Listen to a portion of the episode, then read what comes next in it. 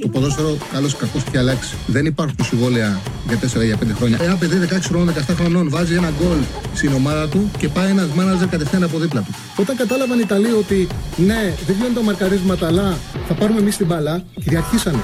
Το χέρι του βοηθού, το χέρι του το μόνο που προσπαθεί να κάνει να στηριχτεί και για να μην πέσει κάτω. Με το αριστερό και με το δεξί δεν το βάλει το χέρι. Το, το, το, το χέρι του δεν θα συνεχίσει να κινείται. Το βάλει στο πισινό του. Α, μ' αγαπάτε, δηλαδή, Τσάρλι, μ' αγαπάτε. Εννοείται, εννοείται, εννοείται. Χαίρετε, καλώς ήρθατε σε ένα ακόμα Charlie Ball. Ακούω τη φωνή μου, Στέφανε. Τώρα, Λοιπόν, την ακούω πάλι. Την ακούω πολύ. τώρα. Για να δω. Ακόμα την ακούω τη φωνή μου. Για να δω. Ε, ένα, δύο, ένα, δύο. Την ακούω τη φωνή μου. Για φτιάχτω. Ναι, μισό λεπτό. Λοιπόν, είμαστε μαζί με τον Στέφανο Συναδεινό μέχρι να φτιάξει το πρόβλημα το οποίο με ενοχλεί τα μάλα. Ένα, δύο, ένα, δύο. Ακούγομαι; Εγώ σε ακούω. Ναι, ότι με ακούς, με ακούς. Απλά ακούω καμπάνα τη φωνή μου. Λοιπόν, τέλος πάντων, εγώ μιλάω. Όταν μπορείς, φτιάχτω. Γιατί είναι ενοχλητικό. Λοιπόν, έχουμε πολλά να συζητήσουμε. Η ΑΕΚ στο ντέρμπι δικεφάλων, όπου είναι πολύ ενοχλητικό, πρέπει να βγάλω τα ακουστικά μου, αλλά όταν έχω τον κόσμο, πώς θα το κάνω. Τέλος πάντων, η ΑΕΚ στο ντέρμπι δικεφάλων κατάφερε να κερδίσει τον ε, ΠΑΟΚ πάρα πολύ εύκολα με 2-0. Έχει κάνει πολλά λάθη ο Λουτσέσκου. Πραγματικά πολλά λάθη σε επιλογές τη αρχική ενδεκάδα ο Λουτσέσκου, τα οποία θα συζητήσουμε. Ο Ολυμπιακός πέρασε πολύ εύκολα το Γεντικουλέ. Ε, νομίζω ότι και η ΑΕΚ και ο Ολυμπιακός είχαν ένα κοινό. Καταφέρανε πρώτα να δρομοποιήσουν εντελώς τους αντιπάλους τους. Δηλαδή, ούτε ο Ολυμπιακός έχει δεχτεί το. Είναι, δεν έχει το παραμικρό κίνδυνο. Είναι εκτός όλη η μεσοεπιθετική λειτουργία του όφη. Ούτε η ΑΕΚ ένιωσε το παραμικρό κίνδυνο. Δεν είχε φάση, ο, δεν είχε πραγματική ευκαιρία ο Πάοκ μέχρι τις καθυστερήσεις που ε, εκτέλεσε ο Σάστρε και πήρε μια εκτέλεση από τον Ζήφκοβιτς στην τελευταία φάση. Είναι και η μοναδική ευκαιρία που έχει κάνει ο Πάουκ. Αδρανοποίησαν εντελώς του αντιπάλους τους. Ε, και κατάφεραν εύκολα να κερδίσουν και οι δύο με 2-0. Μεγάλη νίκη του Παναθηναϊκού στο ΣΕΦ. Η πρώτη νίκη του Παναθηναϊκού για φέτος. Ξεκίνησε με δύο με ένα θρίαμβο στου Περκάπο Ολυμπιακός. Κέρδισε δύσκολα στην Ευρωλίγκα σε ένα παιχνίδι που θα μπορούσε να πάει παντού. Και χτες ο Παναναναϊκό ήταν καλύτερος. Βρέθηκε σε πολύ κακή μέρα, να είμαστε ειλικρινείς, ο Ολυμπιακός. Σε πολύ κακή μέρα. Και ο Παναναναϊκό έκανε την πρώτη του νίκη με εκπληκτικό το Μίτογλου. Και έχουμε και μεταγραφή. Ο Παναθηναϊκός έκλεισε τον Κέντρικ Ναν. Θα ξεκινήσουμε με μπάσκετ. Έχουμε τον Βασιλή; Μισό λεπτό. ΟΚ, θα ξεκινήσουμε με μπάσκετ. Θα βγάλουμε τον Βασίλη Σκουντή. Ε, θα βγάλουμε τον Βασίλη Σκουντή. Που όπου είναι πολύ. Πρέπει να το φτιάξεις γιατί δεν γίνεται με τίποτα. Είναι η αλλαγή που κάναμε σήμερα. Ναι. Ξέρεις, μιλάω και, α- και στο αυτί μου είναι πολύ δυνατά ό,τι λέω.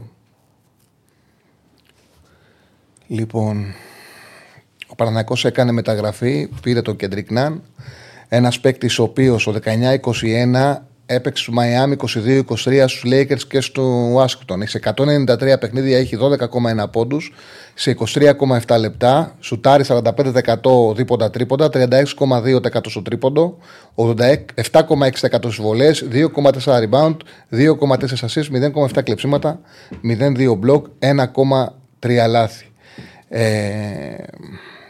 είναι μια πολύ καλή μεταγραφή. Ο Παναθηναϊκός που κατάφερε να κερδίσει στο ΣΕΦ, ε, δοκίμασε διάφορα συ- σχήματα ο Αταμάν, βοήθησε πάρα πολύ πέρα από τη ματσάρα που κάνει ο Μίτογλου, βοήθησε πάρα πολύ ο Ισπανός ο Χουάντσο που έπαιξε στο 3 και δεν βρήκε λύση και με τον Μίτογλου στο 5 ο Παναθηναϊκός και ήταν σε πολύ κακή μέρα ο Ολυμπιακός επιθετικά. Πολύ άσοχος στι βολές. Ε, νούμερα τα οποία δεν τα συναντάς ε, συχνά. Γενικά φαίνεται ο Ολυμπιακός ε, ότι έχει πρόβλημα στην επίθεση. Έχει πρόβλημα στην επίθεση ο Ολυμπιακός. Δεν είναι εύκολο να αντικατασταθεί ο Βεζέγκοφ. Δεν είναι εύκολο το ότι να καταφέρεις στο σύγχρονο μπάσκετ να πας καλά αν δεν έχεις δυνατότητα να βάζεις 80 συν πόντους. Εγώ το λέω συνέχεια και το λέω ειδικά για τον Ολυμπιακό. Θα το συζητήσουμε και με τον Βασίλη του Σκουντή σε λίγο. Το λέω ειδικά για τον Ολυμπιακό γιατί το ακούω συνέχεια ότι θα πάει καλά, θα χάσει πόντους αλλά θα μπορέσει να το ξεπεράσει επειδή θα κατεβάζει την αντίπαλη ομάδα. Δεν είναι εύκολο να συμβεί κάτι τέτοιο. Στο σύγχρονο μπάσκετ πρέπει να μπορείς να πηγαίνεις σε ψηλό σκορ. Ήταν πρόβλημα και για τον Ολυμπιακό ότι δεν είχε σκοράρισμα. Ναι. Γεια σου Βασίλη, τι κάνεις; Ε, καλά, ποιος είναι; Ο Τσάρλι με μακού, είσαι στον αέρα. Ε, έλα, καλή, ναι, ναι, ναι. Τι γίνεται. Λοιπόν, ο Πανα... θες να ξεκινήσουμε από τα φρέσκα; Ό,τι θες μόνο, ό,τι θες, ό,τι θες, ό,τι θες. Πάμε από τα φρέσκα, πάμε για Κέντρικ Ναν. Ποια είναι η άποψή σου, είναι καλή μεταγραφή για τον Παναθηναϊκό; Κατευθείαν μιλάμε τώρα; Κατευθείαν στον αέρα είμαστε, Βασίλη. Α, είμαστε στον αέρα, εντάξει. Ναι, ναι, ναι. ακόμα, ακόμα και αυτοί που έχουν την εμπειρία μερικές φορές ευνηδιάζονται. Καλή μεταγραφή. είναι. Τσάρλι, και νομίζω ότι αυτό μπορεί να το, να το συνειδητοποιήσει ο καθένας και να το... Βεβαίως, ε, κάθε καλή μεταγραφή κρίνεται εκ του αποτελέσματος. Ε, το να περιγράψει αυτή τη στιγμή κάποιος στο βιογραφικό του Κέντρικ Νάν, τι έχει κάνει και στο κολέγιο που είχε βγει μάλιστα πριν από πέντε χρόνια δεύτερος κόρος του κολεγιακού πρωταθλήματος πίσω από τον Τρέι Γιάνγκ τον superstar των Atlanta Hawks ή το τι έκανε τις δύο πρώτες χρονιές στο NBA με το Miami και το πόσο καλά σούταρε τρίποντα, πόσο τον επηρέασε στη ροή και στην εξέλιξη της καριέρας του, ένας πολύ σοβαρός τραυματισμός πήγε στο γόνατο με αποτέλεσμα να μην α, συνεχίζει να παίζει το ίδιο πέρυσι στους Lakers και στους, α, και στους Wizards. Το λέω αυτό γιατί είναι ένα χρόνο εντελώς έξω από, τη, α, από την αγωνιστική δράση. Είναι όμως είναι καλός παίκτης, προφανώς είναι πολύ καλός παίκτης που, μπο- και με την εκτελεστική ικανότητά του ε, και ε, με την δυνότητά του στο τρίποντο ε, και προφανώς για το λόγο για τον οποίο τον φέρνει ο Παναθηναϊκός ε, συν της άλλης ε, και αυτό έχει τη σημασία του έχει μια ιδιαίτερη σημασία ότι ο Ναν δεν είναι βετεράνος, δεν είναι σιτεμένος, δεν είναι 35 χρονών, είναι γεννημένος το 1995, είναι 28 χρονών. Ε, να υπενθυμίσω εδώ ότι ενδιαφέρθηκε πολύ έντονα, υπήρξε μια ολόκληρη φιλολογία το καλοκαίρι Ολυμπιακός. Ε, αυτό εν τέλει δεν, δεν προχώρησε. Νομίζω ότι εκεί γύρω στο 15 Αύγουστο ε, είτε σταμάτησαν οι επαφές είτε ο Ολυμπιακός συνειδητοποίησε ότι δεν υπήρχε εκείνη την εποχή πρόσφορο έδαφος. Ε, ψάχτηκε, φαντάζομαι ότι ψάχτηκε και άλλο, όχι φαντάζομαι, λογικό είναι ο Ναν. Ε, Και τώρα, ο- τελευταία μέρα του Οκτωβρίου, ε, πήρε την απόβαση να διαβεί τον Ατλαντικό, ε, να έρθει στην Ελλάδα, να φορέσει τη φανέλα του Παναθηναϊκού. Ε, το είχε προαναγγείλει αυτή τη μεταγραφή, όχι επωνύμως ο Αταμάν. Ε, και το λέω αυτό επειδή υπήρξε αυτόπτης και αυτή κοσμάτη στη συνέντευξη τύπου μετά το μάτι με την Πασκόνια, είπε ότι θα φέρουμε ένα παίκτη, ε, θα φέρουμε δύο παίκτες, ένα παίκτη για να κάνει support που λένε, για να υποστηρίξει τον Σλούκα στην περιφέρεια και έναν παίκτη λόγω του τραυματισμού του, του Ιωάννη Παπαπέτρου που θα μπορεί να μας βοηθήσει στη, στη θέση 3. Ε, και όπως εξελίχθηκαν τα πράγματα φαίνεται ότι αντί για άλλο πριμ ή αντί για να του στείλει στα μπουζούκια όπως όριζε η παλιά παράδοση μετά από μια νίκη είτε του Ολυμπιακού απέναντι στον Παναθηναϊκό είτε του Παναθηναϊκού απέναντι στον Ολυμπιακό, ο Δημήτρης Γιανακόπουλος έκανε δώρο στην ομάδα γιατί αυτός την ανακοίνωσε την, α, την μεταγραφή μέσω του Instagram α, τον, α, τον Ναν.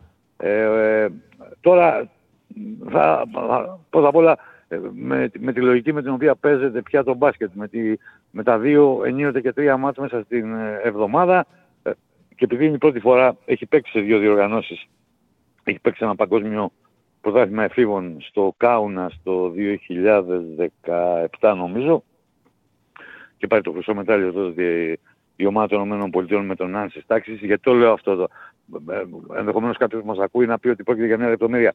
Δεν είναι λεπτομέρεια. Ε, ο κόσμος ξέρει, ε, γιατί όλοι πια είναι πολύ ενημερωμένοι ότι οι παίκτες που έρχονται από την Αμερική έχουν συνηθίσει σε ένα διαφορετικό οικοσύστημα, με διαφορετικούς κανονισμούς, με διαφορετικές συνήθειες.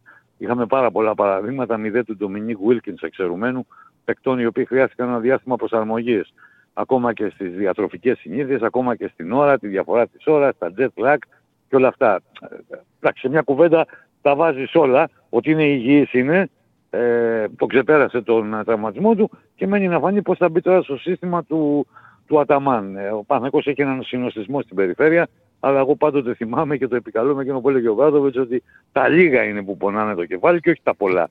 Άρα είναι και θέμα διαχείρισης εκ μέρους του προπονητή, γιατί ο Παναθηναϊκός ε, έχει τον Σλούκα, έχει τον Γκραντ, έχει τον Μωραήτη, έχει τον ε, Βιλτόζα, έχει τον... ε, έχει δηλαδή αυτή τη στιγμή τον Γκάι, ε, έχει 5-6-7 παίχτες που μπορούν να παίξουν στο, στο ασώδιο, στο, στις θέσεις 1 και 2. Τώρα αν σήμαινε κάτι ή αφορούσε μονάχα τις ενοχλήσεις που είχε στο πόδι ε, ο, ο εκτοπισμός από το ρόστερ του Βιλτόζα είναι κάτι που θα φανεί τις επόμενες μέρες. Γεγονός είναι ότι ο Βιλτόζα δεν έχει παίξει καλά μέχρι στιγμής. Αλλά εντάξει, εγώ δεν μπαίνω σε οποιαδήποτε συνωμοσία, α, θεωρία συνωμοσίας ή, ή σενάρια. Ε, θα δούμε πώς θα εξελιχθεί ε, αυτή η υπόθεση. Ούτως ή άλλως και ο Παναμαϊκός και ο Ολυμπιακός είναι υποχρεωμένοι σε κάθε μάτι του πρωταθλήματος να παιρνουν παίκτες έξω γιατί είναι υπεράριθμοι πέραν των έξι. Και λέει κάτι πάντως που πήρε παίκτη στο χώρο του. Ναι. Ε, προφανώς. Προφανώς. Μα το, το είπα και προηγουμένως δεν έχει παίξει καλά ο Βιλτόσα. Δηλαδή κανείς δεν αμφισβητεί την κλάση του και την ικανότητά του. Το ξέρουμε από την Εθνική Αργεντινή, το ξέρουμε από την Πασκόνια. Εντάξει δεν θα λέγω το ξέρουμε από το NBA γιατί λίγο στους Bucks ή λίγο στη Νέα Υόρκη ε, ήταν περαστικός. Ε, ότι έχει και την προσωπικότητα και το χαρακτήρα. Εγώ πάντοτε και δεν είναι έτσι προσωπική ε, προτίμηση ή οτιδήποτε.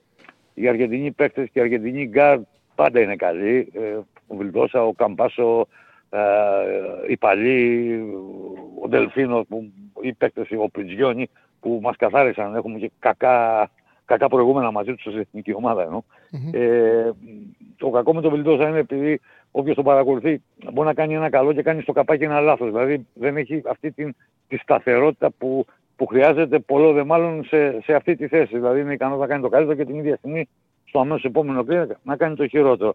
Αυτό προφανώς δεν αρέσει στον προπονητή. Τον έχει ξεφωνήσει δημοσίως ε, μετά το μάτς με το Περιστέρι νομίζω.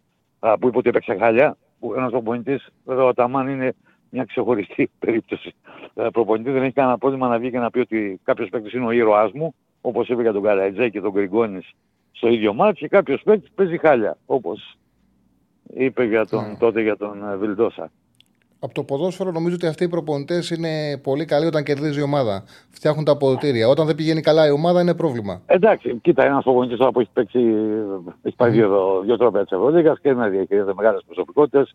Δηλαδή, ο, διαχειρίστηκε εκτός όλων των άλλων το κορυφαίο δίδυμο Γκάρ που α, υπήρξε και πρωταγωνίστησε και διέπρεψε τα τελευταία χρόνια στην Ευρωλίγα, το, το Λάρκιν και τον Μίτσιτς.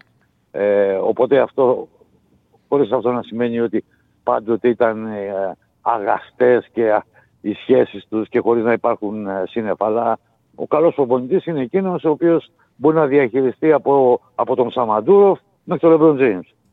Καλά, σίγουρα. Εχθές ο Παναθηναϊκός Βασίλη, δηλαδή ο Αταμάν, χρησιμοποίησε στο 3 τον Χουάντσο και νομίζω ότι είχε την πιο ναι. γεμάτη του εμφάνιση με τη φανέλα του Παναθηναϊκού. Τρεις γκαρντ, είτε με τους τρεις γκαρντ είτε με τον Χουάντσο στο 3 ε, και μάλιστα σε ρόλο και σε ρόλο αμυντικό απέναντι στον καλύτερο παίκτη του Ολυμπιακού, όπως εξελίχθηκαν τα πράγματα τον Νάιτζερ Βίλιαμς Γκος και εντάξει, η κίνηση που άλλαξε όλο το, όλη τη ροή του αγώνα, η κίνηση που άλλαξε την ιστορία είναι το, όταν αποφάσισε να βάλει τον, το Μήτογλου στο 5. Δηλαδή αυτό ε, δεν λέω ότι ο Ολυμπιακός δεν ήταν προετοιμασμένος γι' αυτό, αλλά επειδή ο Μήτογλου είναι ένας πολύ ξεχωριστός παίκτης, ο Μήτογλου έχει αρκετά στοιχεία, σε ένα-δυο μπορεί να υστερεί, αφήνω το όνομα, θα το πω στη συνέχεια, και σε ένα-δύο υπερτερεί. Είναι ένας παίκτης που μπορεί να κάνει πράγματα που ο Ολυμπιακός τα είχε τα προηγούμενα χρόνια με τον Βεζέκο. Δηλαδή ανοίγει το γήπεδο, παίζει στην αδύνατη πλευρά, πασάρει καλά την μπάλα, σουτάρει από τις γωνίες. Ε, είναι πάνω και αυτό που παίζει πολύ μεγάλο ρόλο. Πολύ καλός χωρίς την μπάλα στο παιχνίδι, χωρίς την μπάλα. Ε, και δίνει άλλη διάσταση στο παιχνίδι όπως την έδινε ο Βεζέκο τα προηγούμενα χρόνια. Ο Μίτσογλου είναι τέτοιος παίκτης. Υπερτερεί του Βεζέκο σε δύναμη. Σωματικά είναι πιο δυνατός ε, προέρχεται από απουσία 19 μηνών λόγω της περιπέτειας που είχε, προέρχεται από δύο, σο, όχι σοβαρούς, από δύο τραυματισμούς, έναν την παραμονή του Μουντομπάσκετ και έναν την παραμονή του Super Cup στη Ρόδο, δηλαδή είχε δύο τραυματισμούς που τον κράτησαν στα πιτς μακριά από τις προπονήσεις και από την αγωνιστική δράση τον τελευταίο 1,5 μήνα. Έχει πολύ μεγάλη θέληση, έχει πολύ μεγάλο δέλεαρ, πολύ μεγάλο κίνητρο ε, να παίξει. Ε, μπορεί να υποστηρίξει αν όχι με την ίδια επιτυχία, με σχετική επιτυχία και τρεις θέσεις, ακόμα και στο τρία γιατί μπορεί να σουτάρει καλά την μπάλα. Ε, τον είδαμε χτες να απλώνει το γήπεδο, να, να ανοίγει το παιχνίδι, να σκοράρει με μπάσιμο, να σκοράρει από τη γωνία, να σκοράρει από 45 μοίρες, να σκοράρει με lay-up. Ε, δηλαδή είναι το, ο πλουραλισμός του τέτοιος που τον έκανε double-double. Και να λύνει ένα μεγάλο πρόβλημα του Παναθηναϊκού στο 5 όταν βγαίνει ο. Όταν βγαίνει ο Λεσόρ, ναι, γιατί ο, ναι.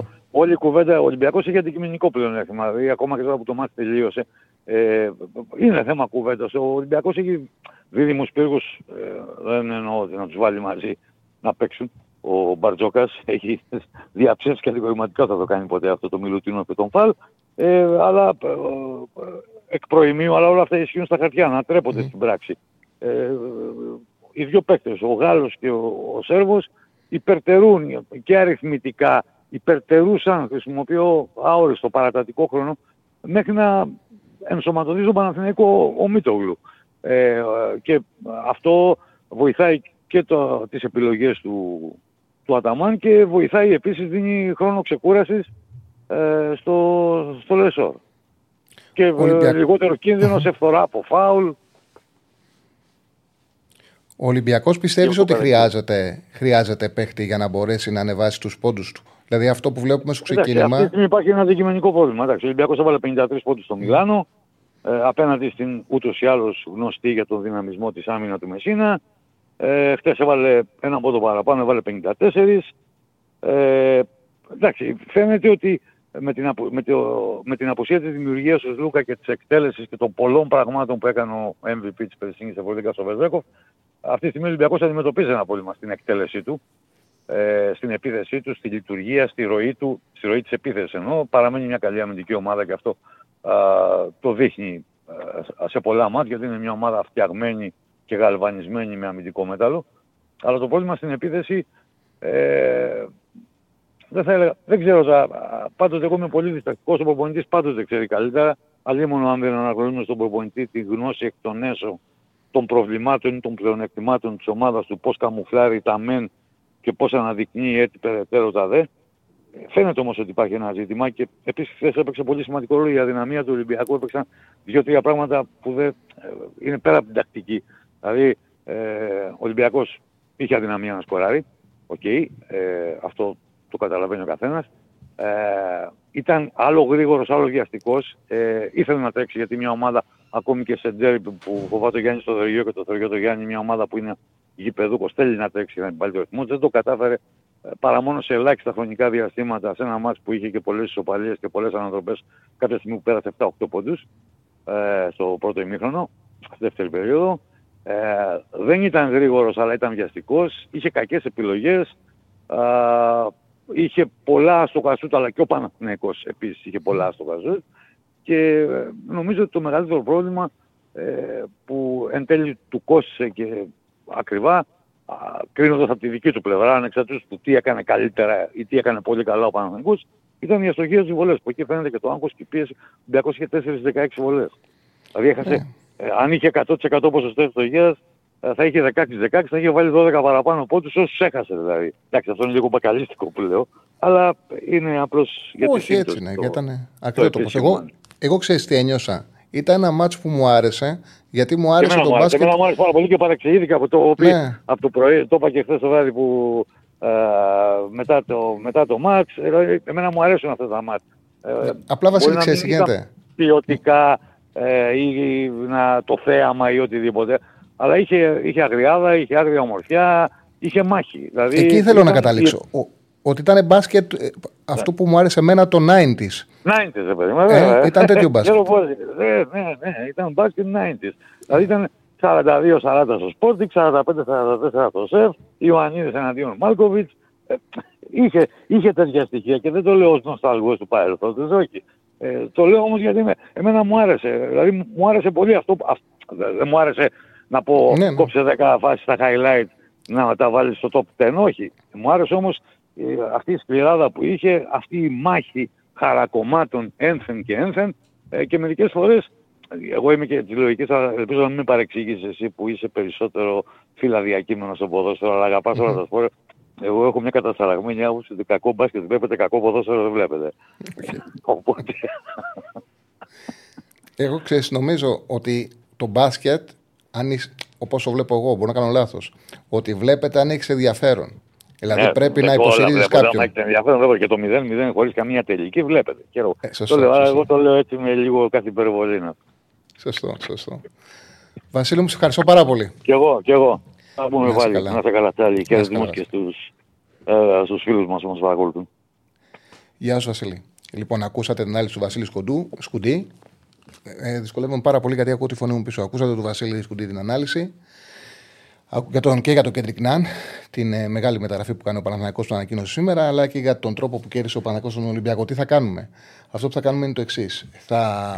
Τώρα που δεν χρειάζεται να φοράω τα ακουστικά μου, θα πω τα δικά μου για το παιχνίδι, για το ντέρμπι δικεφάλων και για την νίκη του Ολυμπιακού με τον ΟΦΗ.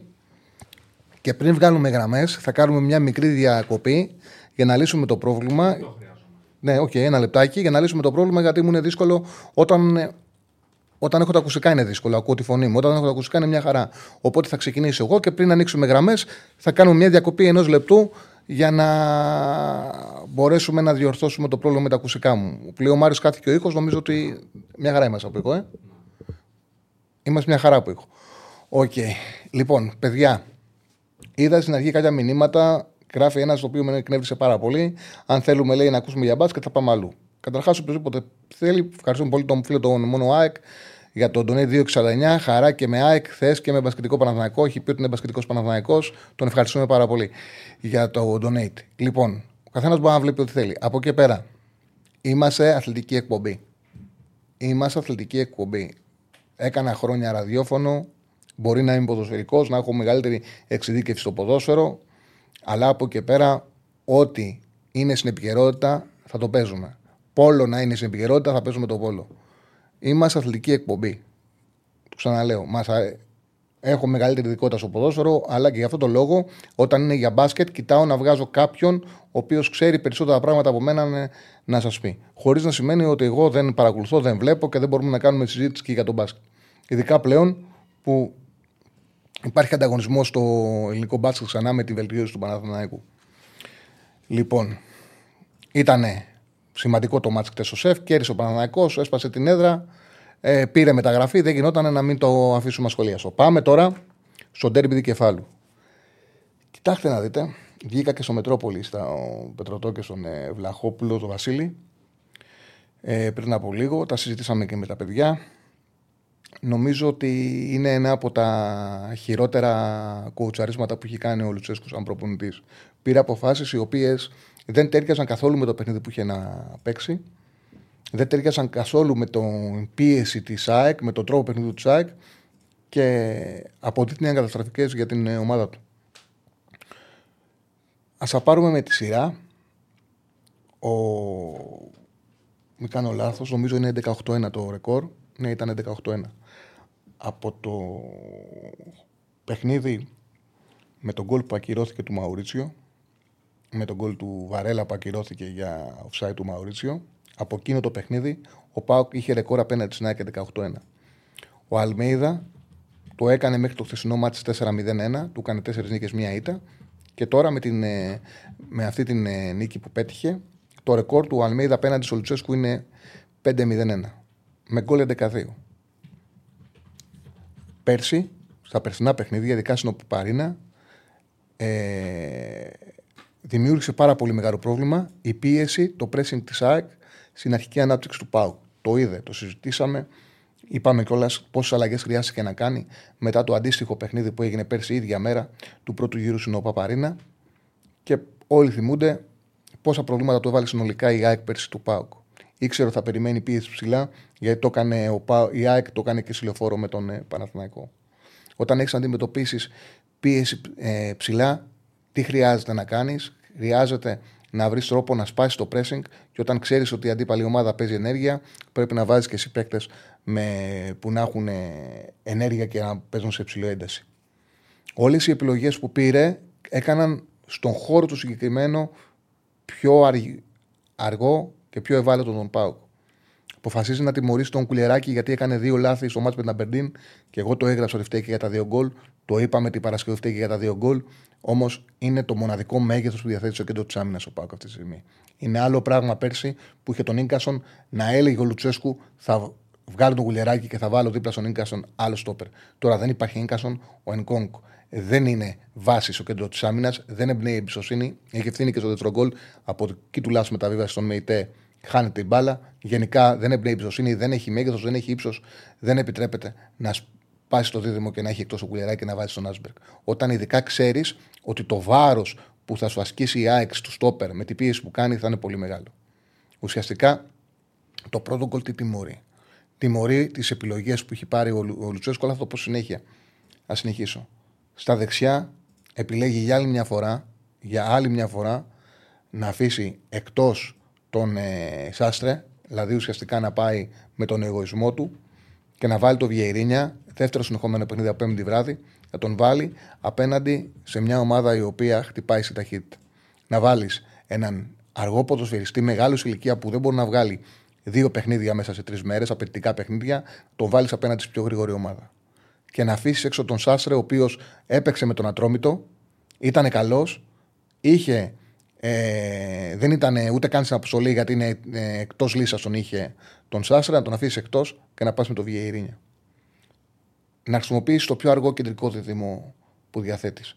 Είναι πολλές φορές κάποια παιχνίδια που ο αντίπαλος δεν πιέζει, δεν πρεσάρει, έχουν χώρο και χρόνο οι παίκτες και ναι, ο Μεϊτέ δίνει την μπάλα με τη μία, τη δίνει την μπάλα δίπλα.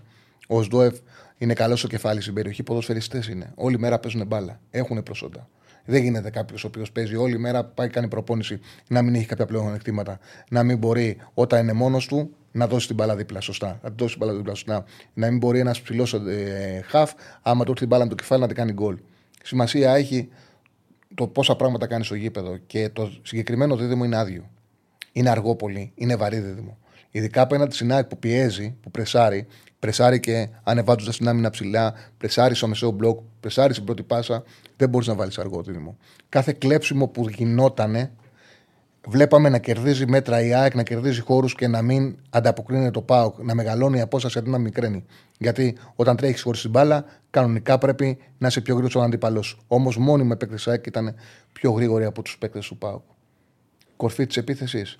Η απόφαση ήταν να μπει ο Σαμάτα. Δεν έκανε τίποτα. Τώρα μιλάμε για ένα παίκτη που παίζει, παίζει, παίζει και δεν συζητάμε αν σκοράρει, αν δεν σκοράρει. Συζητάμε ότι δεν δίνει τίποτα στο παιχνίδι. Κρύβεται πίσω από τους στόπερ, κρύβεται πίσω από τους στόπερ, δεν έχει συμμετοχή στον αγώνα, δεν διεκδικεί μπάλες, δεν κρατά μπάλες, δεν δίνει το παραμικρό.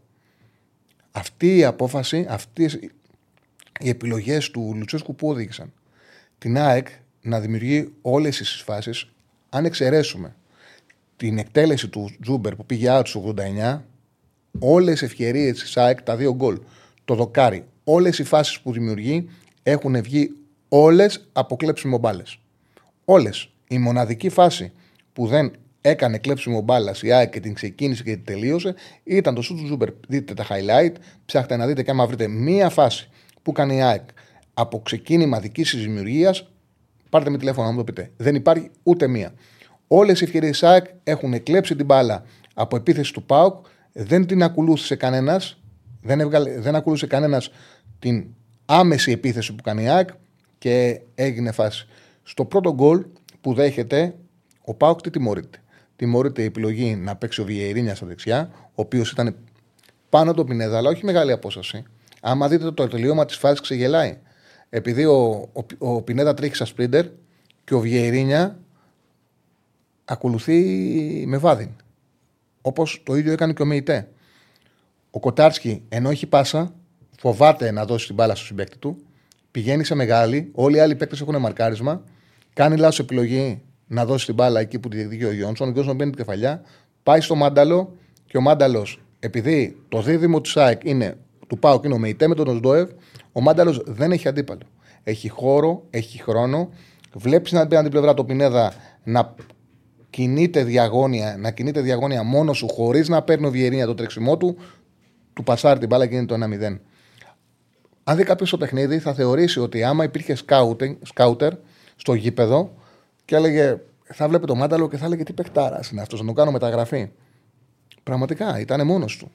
Ήταν μόνος του, είχε χώρους μόνος του, ελεύθερος και έκανε πολύ καλό παιχνίδι. Αλλά δεν είχε μαρκάρισμα. Δεν μπορούσε να τον ακολουθήσει η τακτική του Πάγου με Μεϊτέος Ντόεφ. Ε, δεν μπορούσε. Δεν μπορούσε. Ήτανε. Έλα, βλακίες τώρα τότε στο Μάτσο Πάουκ. Χθες χαζομάρες τώρα. Χαζομάρες τώρα. Είναι ο Λουτσέσκου σαν χρόνια προπονητής να δώσει μάτσε κανονική περίοδο πρώτο γύρο. Αυτές οι συζητήσεις καφενιακές, θα σας πω κάτι. Να έχουν ένα νόημα, να έχουν ένα νόημα καφενιακών συζητήσεων, αλλά όχι ουσιαστικών, να μπορούν να βγαίνουν σε αέρα εκπομπές, αλλά να έχει ένα νόημα να το συζητάτε στους φίλους σας, άμα είναι playoff, αν η μία ομάδα είναι αδιάφορη, η άλλη έχει κίνητρο, και να πει κάποιος ότι Ναι, δεν είχε κίνητρο. Πάω και κίνητρο η ΑΕΚ. Δεν σκίστηκε, το έδωσε. Στην πραγματικότητα αυτό που θα είχε συμβεί όπως συνέβη πέρσι το 4-0.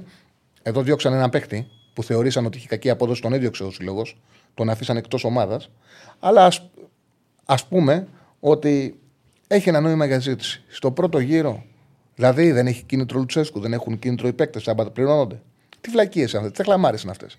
Αν θέλετε να συζητήσουμε και αυτοί που θα βγείτε να συζητήσουμε με σοβαρά, όχι να λέμε βλακίες τώρα. Όχι βλακίε, να μιλήσουμε πάνω στην πραγματικότητα. Εάν πιστεύω ότι πρέπει να χρησιμοποιηθεί ο Τζίμας, ναι, ασφαλώς. Όταν ε, δεν παίρνεις τίποτα από τον ε, παίκτη που έχει αποκτηθεί, δεν πρέπει να. Δεν παίρνει, δεν παίρνεις τίποτα τσόματα. Υπήρχε συζήτηση πριν τον Ολιβέρα που δεν έβαζε γκολ, αλλά είχε πλάτη. Είχε ακούμπημα μπάλας, την έσπαγε δεξιά, την έσπαγε αριστερά. Κάτι έδινε. Μπορούσε κάποιος να τα πω εγώ αυτά και να μου πει ότι ρε Τσάρλι, τι λες, ότι ο Σέντερφορ να σκοράρει. Δεν το κάνει και να κάναμε κουβέντα πάνω σε αυτό. Όλοι οι παίκτες, αυτό λέω, για να παίζουν σε ένα επίπεδο, κάτι έχουν, κάτι δεν έχουν. Από το Σαμάτα δεν παίρνεις τίποτα. Έχεις ένα φόρ, τον Τόμας, ο οποίος έχει ενέργεια, έχει ένταση, δεν είναι striker, αλλά σε παιχνίδια αντιπιθέσεων κάτι μπορεί να σου δώσει.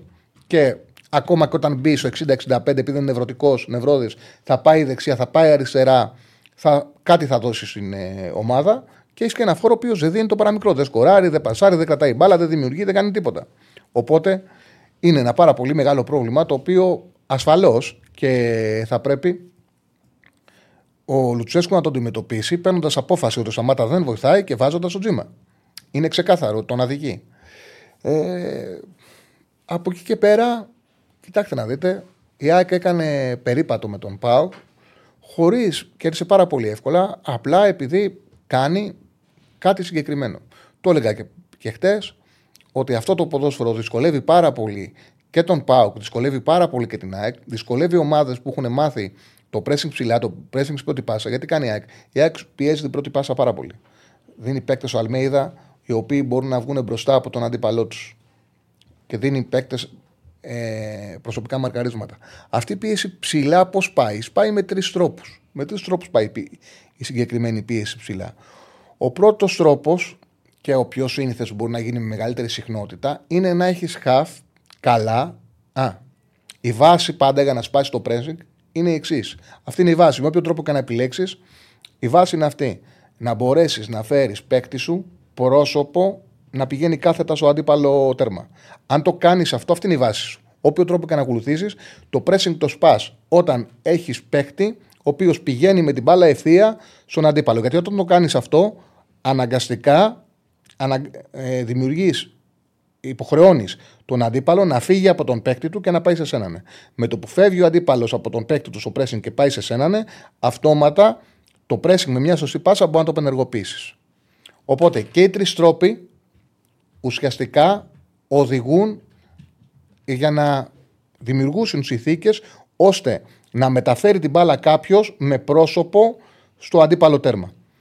Ποιες είναι αυτές τις συνθήκες, Η μία είναι να μπορέσει είτε ο τερματοφύλακα είτε ο στόπερ να δώσει την μπάλα στον Χαφ, ο οποίος κάνει επιστροφή.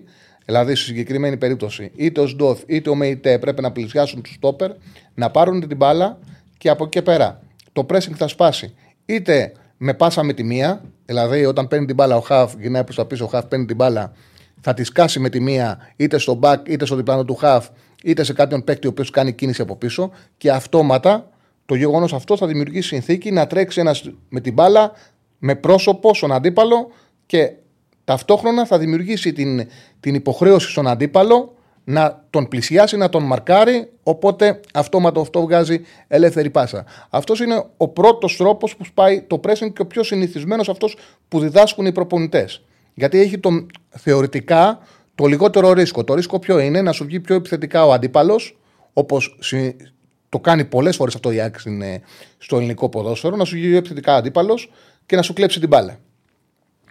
Όταν όμως σε αυτή τη λογική έχεις με, με ητέο Ντόεφ, δίδυμο, ή είτε έχεις Μπερνάρ, λέμε Παναθανικό τώρα, δημιουργείς αυτή τη συνθήκη. Να σου βγει επιθετικά ο αντίπαλος πρώτος στην μπάλα.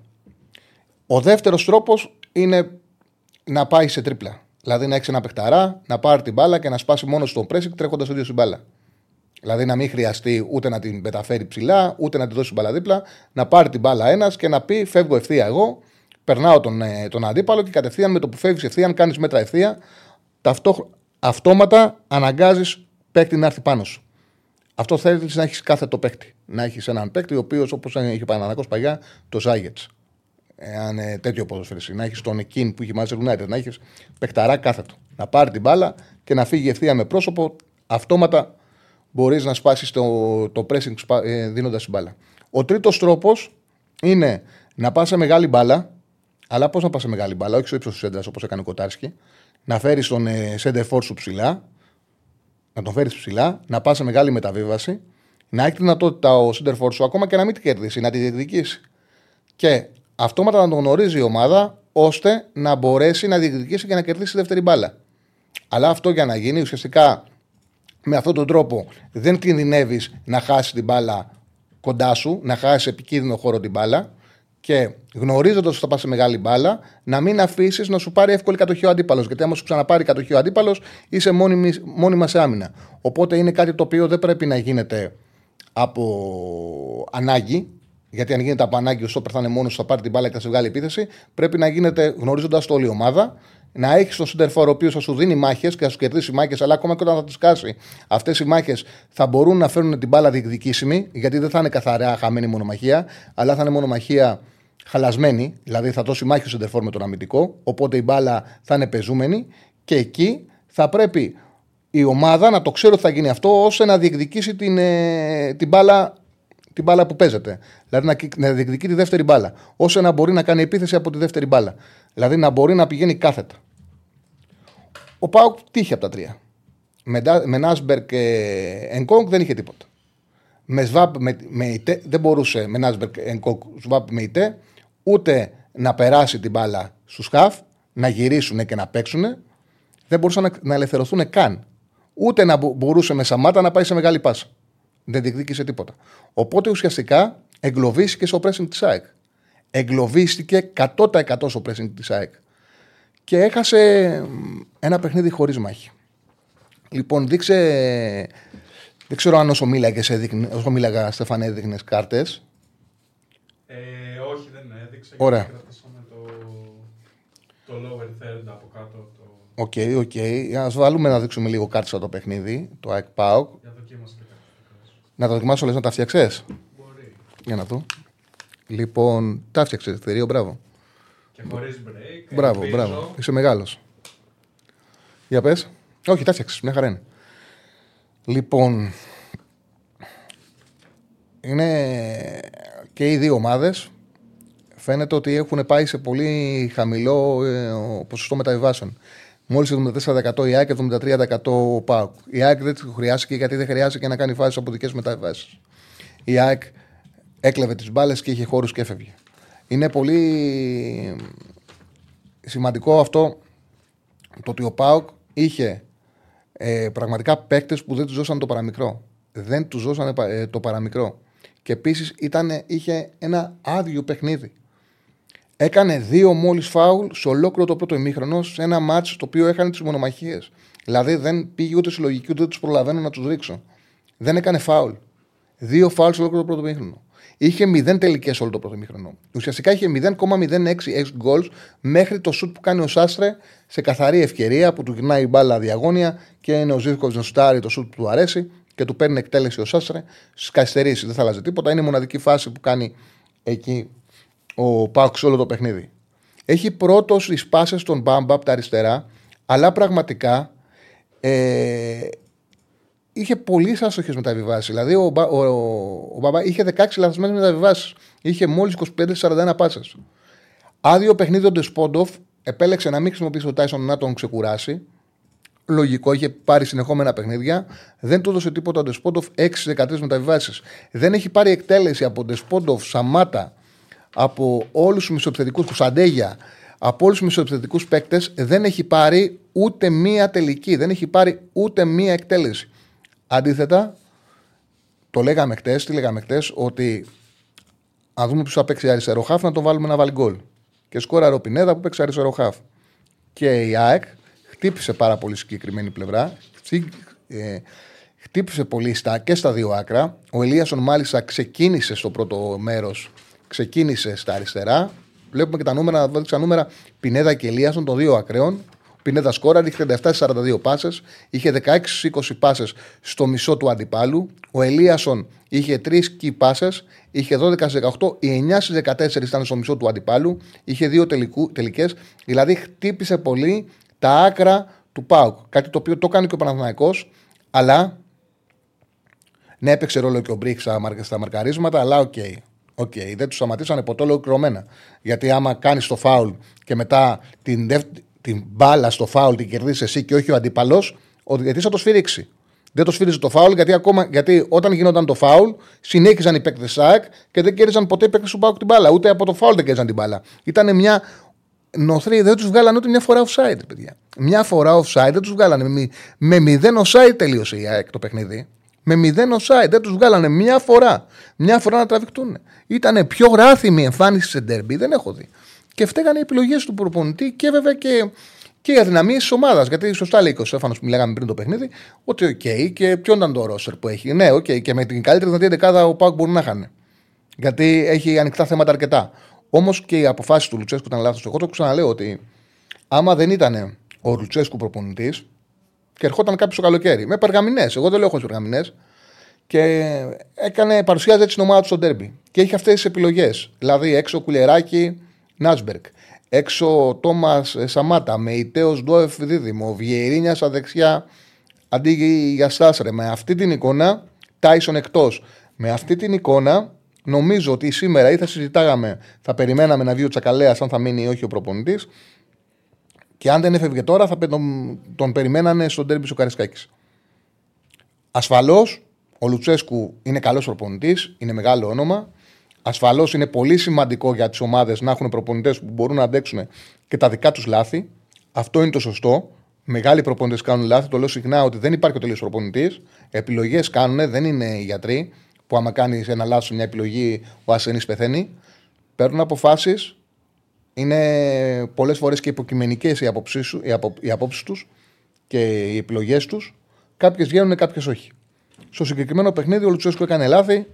Η ΑΕΚ έχει το ποδόσφαιρο το οποίο δεν ταιριάζει στον Πάουκ και τον σκότωσε εύκολα και τον κέρδισε εύκολα.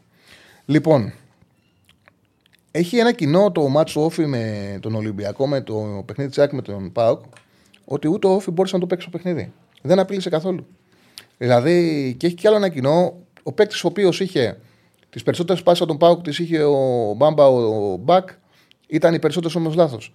Το ίδιο είχε γίνει και με τον Όφη. Ο Μεγιάδο πήρε ένα πολύ σημαντικό παιχνίδι. Είχε πάρα πολλές λάθος μεταβάσει. Είχε 18 λάθος μεταβάσει. Είναι πολύ σημαντικό. Δηλαδή αυτό που πέτυχε ο Ολυμπιακός ήταν έβγαλε εκτός παιχνιδιού τους επιθετικούς του όφη εντελώς. Ο Μπάκετ έπαιξε 26 λεπτά. Σε αυτά τα 26 λεπτά είχε 4-7 μεταβάσει. Δεν ακούμπησε την μπάλα. Ο Ντίκος 67 λεπτά ακούμπησε 9 φορές την μπάλα. Ήταν, τον έβγαλε εκτός μάτς. Εκτός μάτς. Ο Φελίπε 10 σε 11 πάσει είχε σε 70 λεπτά και μία εκτέλεση. Οι τρεις επιθετικοί του Όφη ήταν εκτός παιχνιδιού.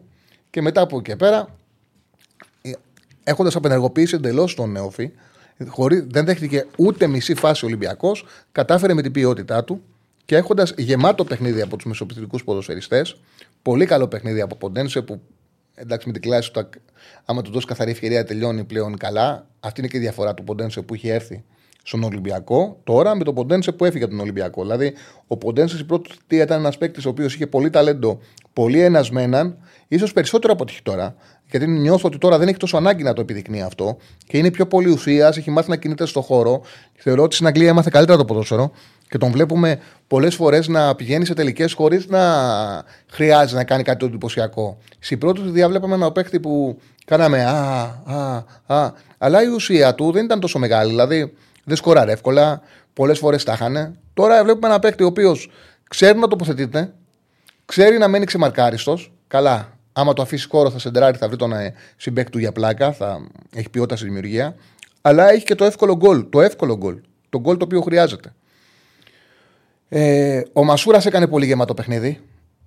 Είχε τρεις κυπάσε, τρεις εκτελέσεις, τέσσερα κερδισμένα φάουλ, 19-22 πάσες. Γενικά από Ποντένσε, Μασούρα, Σολμπάκεν, Γιώβετιτ ψηλά, είχε πολλά κουμπίματα μπάλας, πολλές μεταβιβάσεις και λίγες μπόρεσε να σωματίσει όφη.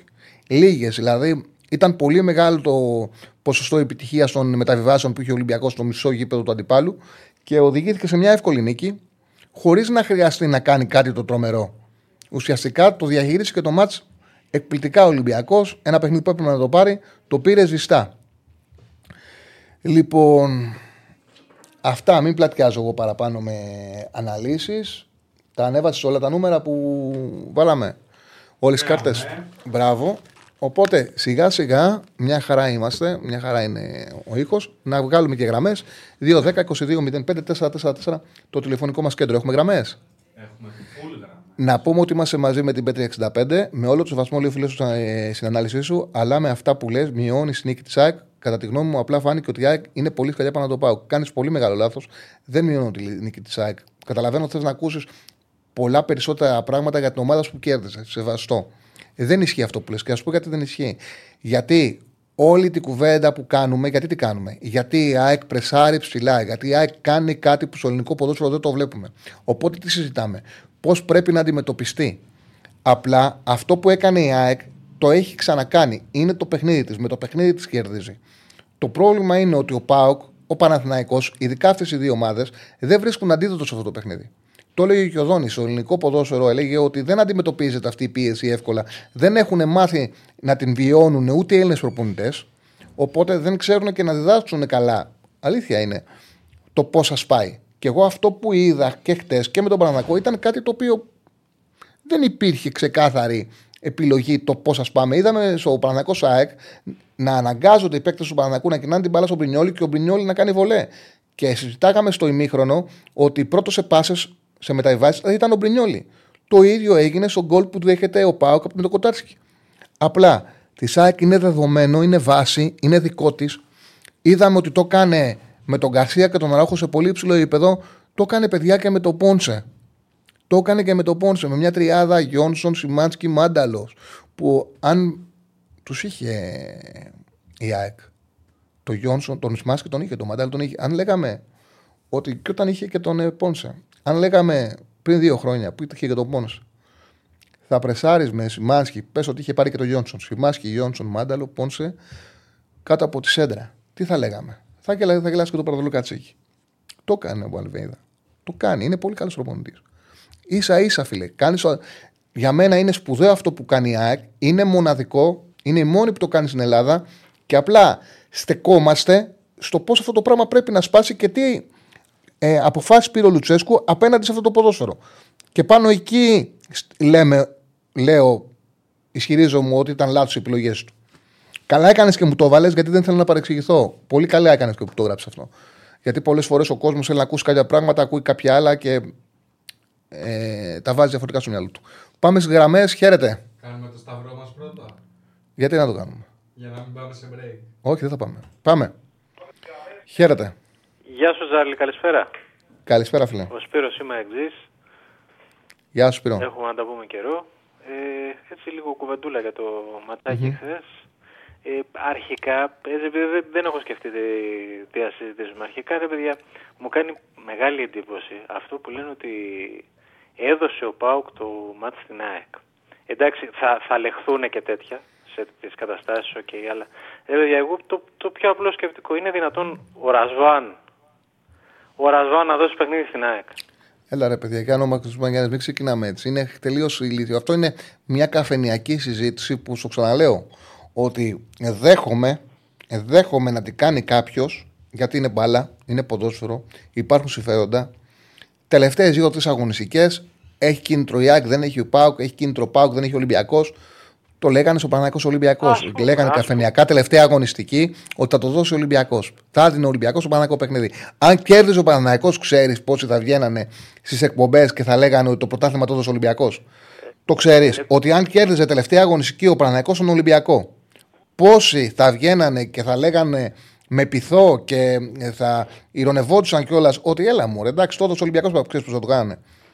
Εντάξει, ναι. Ε, Όμως πάνω στη Σαχλαμάρα, πάνω στη Σαχλαμάρα το δέχομαι. Πρώτος γύρος. Οι ομάδες γιατί κάνουν μεταγραφές για να το δώσει. Θα, θα είπε κάποιος ο Λουτσέσκου πρώτο γύρο.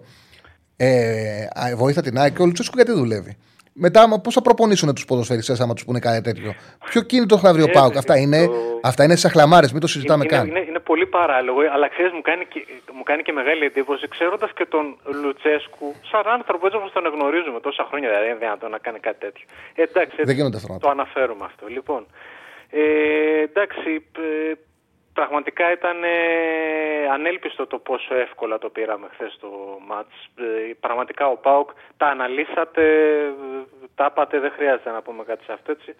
Δύο πραγματάκια για την ομάδα μου. Σιμάνσκι σε πάρα πολύ καλό φεγγάρι το τελευταίο καιρό. Κάνει πάρα πολύ καλά μάτς. Ε, ολοκληρωμένα μάτς, μου αρέσει πάρα πολύ. Νομίζω ότι είναι, παίζει να είναι στην καλύτερη φόρμα του όσα χρόνια τον βλέπω στην ΑΕΚ. Δεν ξέρω αν είναι συγκυριακό, πάντως ισχύει. Είναι στην καλύτερη του φόρμα.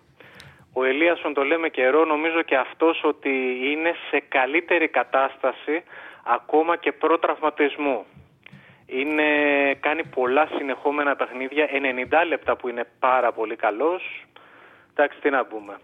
Ε, Έχει και ένα προπονητή όμως που βλέπει το Βιερίνια και του λέει ξεκίνα πάνω του. Και από αυτό παίρνει τεράστια ε, ψυχολογία και του βγαίνουν τα πάντα. Δηλαδή έχει και καλό προπονητή. Παίζει ρόλο σε όλους, παίζει ρόλο προπονητής. Καλά για τον Αλμίδα τώρα το έχουμε πει πολλές φορές, τον έχουμε εκθιάσει δικαιολογημένα γιατί πρα- πραγματικά είναι πάρα πολύ καλός προπονητής.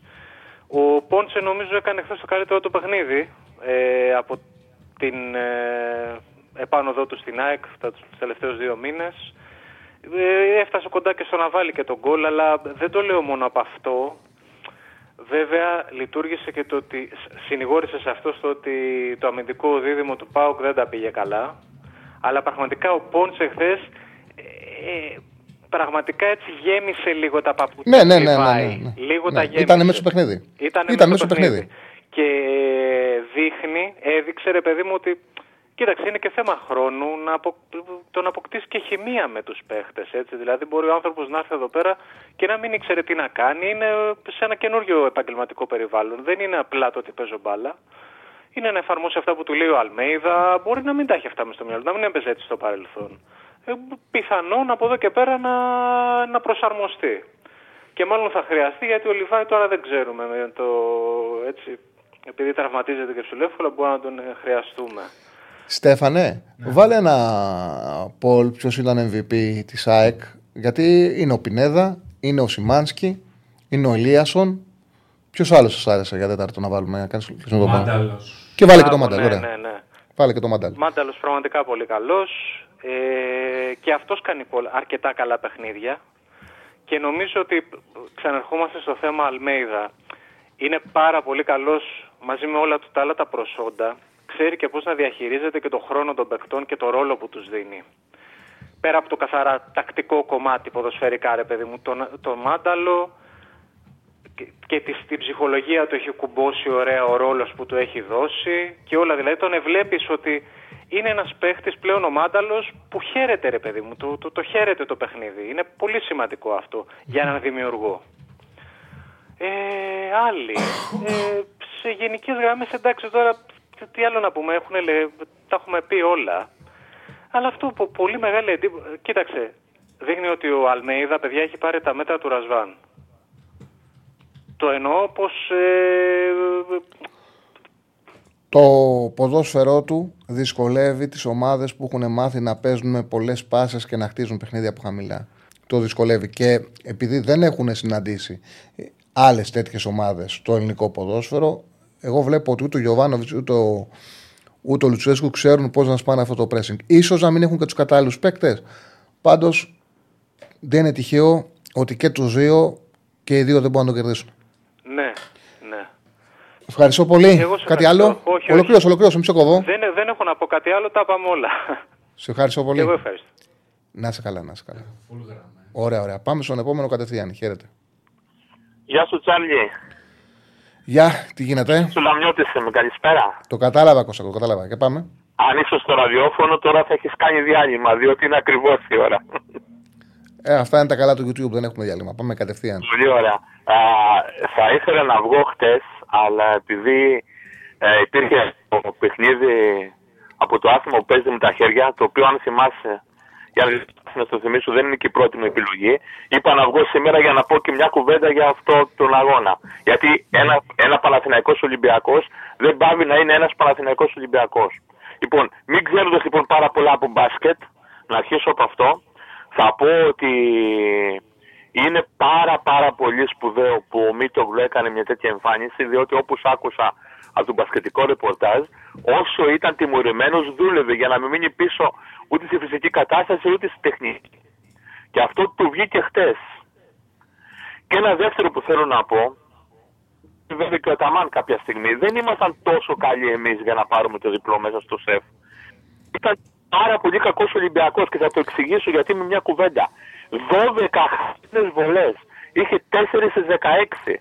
Δηλαδή, Και πρόσεχε. Δεν είχε 12-26-38, είχε 4-16. Δηλαδή αυτό το 4 νούμερο. 16, ναι, ναι, απίστευτο. Εμείς που, παί- εμείς που παίζουμε ερασιτεχνικά μπάσκετ, 4-16 δεν κάνουμε. Είναι απίστευτο νούμερο. Είναι ακραίο. Είναι ακραίο. Απίστευτο, Και ναι. σου, χαλάει, και σου χαλάει την ψυχολογία. Και όλα αυτά σωστά. Οι 54 πόντι, ναι, είναι λίγοι. Έπαιξε καλή άμυνα ο Παναθηναϊκός. Αλλά αν είχαν μπει οι βολές του Ολυμπιακού, θα μιλούσαμε για άλλο παιχνίδι. Κώστα, θα σου πω, θα σου πω, θα σου πω κάτι. Ε, Όπως και εσύ, εγώ το λέω ότι είμαι ποδοσφαιρικός. Παρότι παίζω μπάσκετ, παρότι έβλεπα μικρός πολύ μπάσκετ, τα τελευταία χρόνια το άθλημα το έχω, παρα, το έχω παρατήσει όσον αφορά την ασχόλησή μου την καθημερινή. Όμως καταλαβαίνω κάποια πράγματα. Όταν άκουγα το 2023, όπως έχει α, ε, προοδεύσει το άθλημα, ότι ο Ολυμπιακός θα πέσει σε πόντους, αλλά θα παίζει καλύτερη άμυνα και θα κατεβάζει τους αντίπαλου, λέω αυτό δεν μπορεί να πάει καλά. Αυτό δεν γίνεται να πάει καλά. Δεν υπάρχει στο σύγχρονο μπάσκετ. Στο σύγχρονο μπάσκετ μπορείς να φάσει 90 πόντους και να κερδίσει γιατί έπαιξες καλή άμυνα. Γιατί εκεί έχουν πάει αθλητές σε υψηλό επίπεδο. Αν δεν μπορείς να φτάσεις σε 90 πόντους, δεν έχεις ομάδα. Και εγώ αυτό που βλέπω είναι ούτε, ούτε ο Παναθηναϊκός αυτή τη στιγμή μπορεί να φτάσει σε αυτούς τους πόντους, ούτε ο Ολυμπιακός. Ο Παναθηναϊκός θέλει ενίσχυση και να δέσει σαν ομάδα. Ο Ολυμπιακός έχει δέσει σαν ομάδα, θα- θέλει ενίσχυση. Εγώ βλέπω ότι αυτή η ομάδα, το ροζ επιθετικό ταλέντο για να πάει μακριά στην Ευρωλίγκα, άλλο. Στο Παναθηναϊκός ο Ολυμπιακός θα κάνουν την κόντρα τους. Για να πάει μακριά στην Ευρωλίγκα, ο Ολυμπιακός Ναι. επιθετικό ταλέντο δεν έχει. Πήρε έναν Δεν Embiid σήμερα ο Παναθηναϊκός. Ο Παναθηναϊκός πήρε, ναι, πήρε. Ναι, ναι, πήρε. Ε, οι βολές λοιπόν δεν είναι θέμα ούτε άμυνας ούτε τίποτα. Είναι θέμα ψυχολογίας. Κλείνω με το άθλημα που παίζει με τα χέρια. Θα πάω λίγο χρονικά πίσω στο Παναθηναϊκός Πολυθωραϊκός για να πω επικεφαλικά τρία πράγματα. Είναι μαγική εικόνα το 5-0. Ήμουνα στο γήπεδο, προηγούμαστε στα πρώτα δευτερόλεπτα 1-0, γίνεται στο 8ο λεπτό με αυτόν γκολ το 2-0 και μετά δεν υπάρχει Παναθηναϊκός. Ώσπου να μείνει ο Πολυθωραϊκός με 10 παίκτες, δεν υπάρχει Παναθηναϊκός. Όλα έγιναν μετά την αποβολή. Δεύτερον που θέλω να πω, για το Σπόρα, τον οποίο εγώ λέω ότι ξέρει τις κινήσεις του Σεντερφόρ και διαφωνούμε μερικές φορές μαζί με, για Ιωαννίδη, ενώ ο Ιωαννίδης τώρα τις μαθαίνει. Εγώ πιστεύω ότι ο Σπόρα είναι ολο- ένα ολοκληρωμένο Σεντερφόρ και φ- φαίνεται στη, στη, στο πρώτο λεπτό λοιπόν που αφήνει την μπάλα να σκάσει όταν, κάνει την, όταν ο Μπέρες κάνει την παλιά και μετά να, να κάνει το τελείωμα. Συν βέβαια- Ολοκληρω, ο ολοκληρωμένος Σεντερφόρ φαίνεται όταν μπαίνει σε παιχνίδια που καίνε, έχει να αντιμετωπίσει στόπερ, βαρβάτα. Πρέπει να κρατήσει την μπάλα, να κερδίσει μόνο μαχία, να τη δώσει την μπάλα δίπλα, να βοηθήσει την ομάδα του. Και αυτό που βλέπουμε, όπως έγινε με τη Ρεν, είναι να χτυπάει μπάλα πάνω του και να πάει στον αντίπαλο. Εννοείται ότι περιστές παίζει η Εθνική Σλοβενίας. Ασφαλώς ένα παιχνίδι με χαμηλή δυναμικότητα αντιπάλου που θα τα αφήσουν χώρο μπορεί να κάνει και γκολάρα. Μπορεί να κάνει και εκπληκτικό γκολ. Θα βάλει γκολ ο Σπόρα. Μην βγάζουμε συμπεράσματα όμως έτσι εύκολα. Να αφήνουμε ένα τόσο μεγάλο χρονικό διάστημα να το αφήσουμε να μην το συζητάμε καν για να Ναι. Ε, κάνουμε πραγματικότητα τη μία ενέργεια που έκανε με τον Πανσεράκο. Την έκανε. Όχι, και ασφαλώς όχι. θα κάνει. Με Και ασφαλώς θα μονομένα. ξανακάνει. Ασφαλώς θα ξανακάνει και μεγάλα γκολ θα κάνει. Μην μου το συγκρίνεις με τον Ιωαννίδη, γιατί ο Ιωαννίδης στο γήπεδο κάνει 500 πράγματα. Όχι, 500 όχι. πράγματα. Να το πάμε. Μην βάζεις το ένα πράγμα που θεωρείς εσύ ότι δεν μπορεί να κάνει και δεν μπορεί να το κάνει για τον εξής και μόνο λόγο. Δεν χρειάζεται να κάνει μόνο αυτό. Πίστεψε με, αν πεις στον Ιωαννίδη ότι α- όλα η ομάδα έχει λιμένα και αυτό που χρειαζόμαστε από σένα ναι, είναι να κινηθείς ανάμεσα στο σόπερ και να εκτελέσεις, θα το κάνει μια χαρά. Απλά επειδή ο Ιωαννίδης ξέρει, καταλαβαίνει ότι πρέπει να κάνει άλλα 30 πράγματα στο γήπεδο, τα κάνει αυτά τα 30 πράγματα στο γήπεδο και η τελική εκτέλεση σε κάποιες φορές δεν είναι καλύτερη δυνατή. ένα, ένα μεγάλο μειονέκτημα εγώ θα, θα χρεώσω στο Σπόραρ που, που και στον γκολ αυτό πήγε να γίνει παίζει στο, στο όριο του offside. Δηλαδή και πάλι ήταν στο όριο, παραλίγο να βγει offside. Ένα τρίτο που θέλω να πω τώρα για το, με το παιχνίδι του Όχι, αυτό Παναθηναϊκού. είναι θέμα και επιλογών προπονητών. Μπορεί να το θέλει ο προπονητής. Πολλοί φόρ παίζουν στο όριο του offside και αυτό είναι πλεονέκτημά τους. Και στην Εθνικής Σλοβενίας παίζει στα όρια του offside. Ε, το τρίτο που θέλω να πω είναι για αυτό το διαπληκτισμό εντός εισαγωγικών, με- που στο γήπεδο φάνηκε καλύτερα. Αν κατάλαβαν οι φίλαθοι τι έγινε, γιατί από την τηλεόραση μου είπαν δεν φάνηκε καλά. Ο, ο Αράο πάει ουσιαστικά να ζητήσει από τον Μπλαντένοβιτς να αφήσει το φάουλ στο Βέρμπης. Αυτό. Και, και επεμβαίνει ο Βέρμπης και του λέει ας πούμε δεν πειράζει, ας το κάνει ο Μπλαντένοβιτς, τον απομακρύνει και στο τέλος φεύγουν αγκαλιασμένοι ο Βέρμπης με τον α, Αράο, αλλά όχι αγκαλιασμένοι ο Αράο με τον Μπλαντένοβιτς. Γι' αυτό και ο Γιωβάνοβιτς τους κάνει αλλαγή και τους δύο στο ημίχρονο. Βέβαια κάποιοι μίλησαν, κάποιος δημοσιογράφος το βράδυ στη αθλητική εκπομπή, μίλησε ότι αυτό ήταν ε, ε, μια απόδειξη, ένα, μια πράξη δύναμης ουσιαστικά για να δείξει ο Γιωβάνοβιτς ότι είναι το αφεντικό. Δεν είναι και πο- πάρα πολύ σωστό αυτό, γιατί έδειξε ποιο είναι το αφεντικό σε ένα παιχνίδι που ήδη ήταν 3-0 και ήταν στο ημίχρονο. Δεν είμαι σίγουρος αν αυτό γινόταν σε ντέρμπι θα έβγαζε τον Μπλαντένοβιτς και θα Κοίταξε, έβγαζε θα- τον Κότσιρα θα με σου- θα σου πω ανάποδο κάτι πόδι. Θα σου πω κάτι όμως. Ούτε οι παίκτες αυτό για να συμβεί χρειάζεται μια ελαφρότητα. Μην νομίζεις ότι αν έπαιζε Παναγικό Ολυμπιακός, Παναγικό Ρεν, Παναγικό Βιγιαρεάλ, Σωστό. θα καθόντουσαν οι παίκτες να τσακωθούν που θα κάνει το φάουλ. Αυτό ήταν ένα μάτσο ελαφρότητας, χαλαρή σφιγμή, κερδίζαν εύκολα, έπαιζε με 10 ο αντίπαλος και μπήκαν στη διαδικασία να, να συζητήσουν το φάουλ και τσακωθήκαν μεταξύ τους. Σαν να είναι παιδιά, γιατί οι παίκτες παιδιά είναι. Αυτή είναι και είναι και κακομαθημένα παιδιά γιατί ε, έχουν λύσει τα προβλήματά τους από νωρίς. Οπότε είναι και κακομαθημένα παιδιά, να το ξέρετε αυτό. Η- Λοιπόν, σε... Ε, ναι, ολοκλήρωσε. Κώστα, μου πες αυτό που θέλω να πει και ολοκλήρωσε. Ολοκληρώνω. Από τον Κότσιρα ε, πήγαμε να φάμε ένα γκολ με τον Παλαιστεραϊκό. Με τον Παλαιστεραϊκό δεν πειράζει. Λοιπόν, ολοκληρώνω τώρα λέγοντας θέλοντας να δικαιολογήσω πάντα και το όνομά μου. Το Σάββατο έχουμε Λαμία Παναθηναϊκός. Έτσι. Ε, θέλω να πω ότι οι φίλοι μου στη Λαμία σε τέτοια παιχνίδια με νομίζουν Παναθηναϊκό και οι φίλοι μου στην Αθήνα στα, στη- στα παιχνίδια Παναθηναϊκός Λαμία με νομίζουν Λαμία. Νομίζω όμως ότι τέτοιες εποχές πάντα εγώ λέω ότι θέλω προσωπικά τώρα και μιλάω ατομικά και συγγνώμη από τους άλλους. Ξέρεις, ξέρεις πώς θα καταλάβεις τι είσαι, εσύ ξέρεις τι είσαι από τα δύο περισσότερο. Όχι, ξέρω τι, ε, τι έχω καταλάβει, πο- πο- πότε είμαι. Θέλω να παίρνει κάθε φορά αυτός που έχει ανάγκη τους βαθμούς. Αυτή τη στιγμή Αυτό θα σου πω. τους έχει ο Παναθηναϊκός τους ανάγκη τους βαθμούς. Αυτό θέλω να σου πω. Ε, θα το καταλάβεις εξής να σκεφτείς. Θα σου κάνω μια ερώτηση. Τελευταία αγωνιστική. Παναγικός Λαμία. Πες δεν υπάρχουν playoff. Κερδίζει ο Παναγικός παίρνει πρωτάθλημα. Ε, χάνει, χάνει η Λαμία, υποβιβάζεται.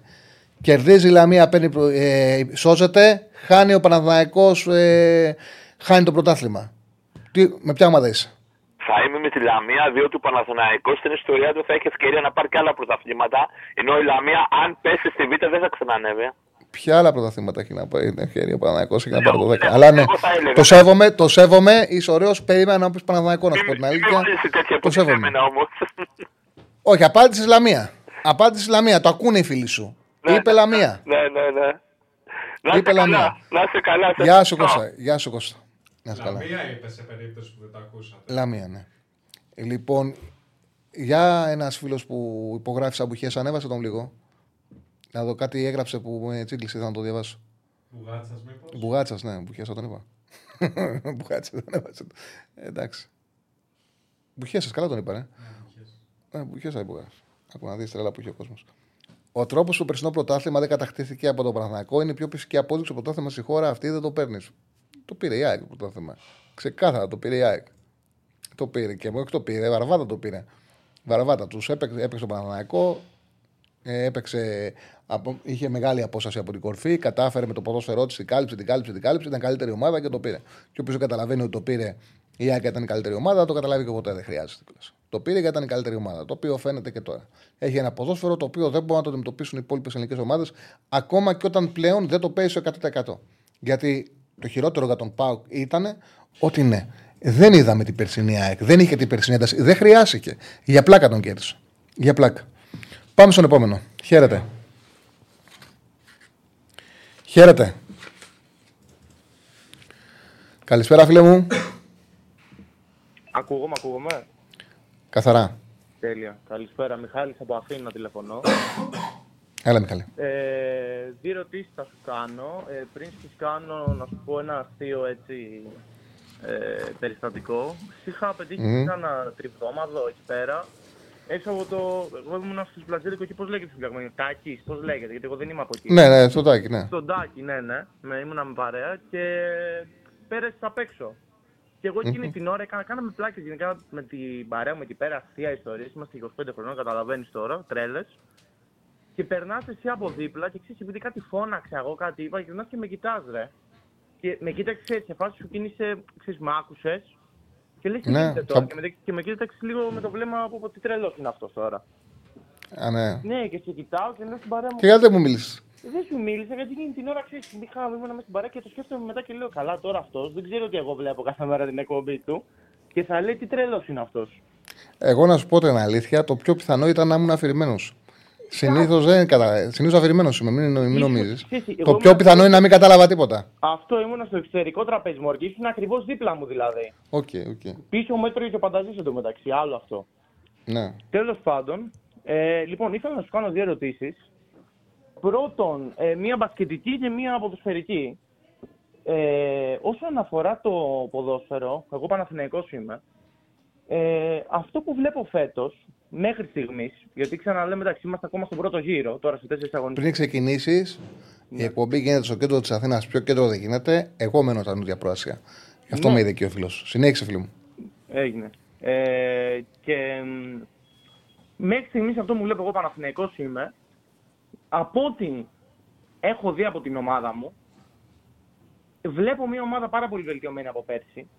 Μια ομάδα η οποία δεν είναι καθόλου φοβητή, τουλάχιστον εμένα αυτό μου βγάζει, και μια ομάδα που έχει μια πιο επιθετική νοοτροπία. Από αυτά που έχω δει μέχρι στιγμής, και τώρα θα έρθει η ερώτησή μου, με, το τονίζουμε αυτό το μέχρι στιγμής, γιατί προφανώς δεν ξέρουμε τι θα γίνει σε 3-4 μήνες.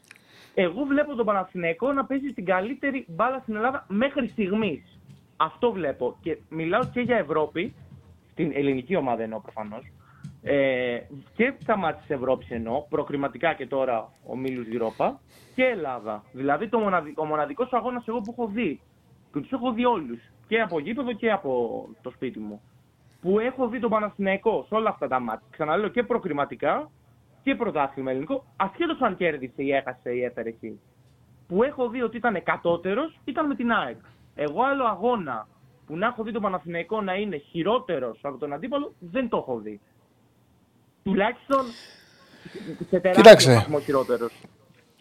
Το ποδόσφαιρο, θα σου πω, δεν είναι καλυστία να βλέπεις πέντε κοπέλες, πέντε κορμιά και να λες ποια είναι η πιο όμορφη. Ναι. Το ποδόσφαιρο είναι μια, ένα άθλημα επικράτησης. Πρέπει να κυριαρχήσει τον αντίπαλο και να καταφέρεις να τον κερδίσεις.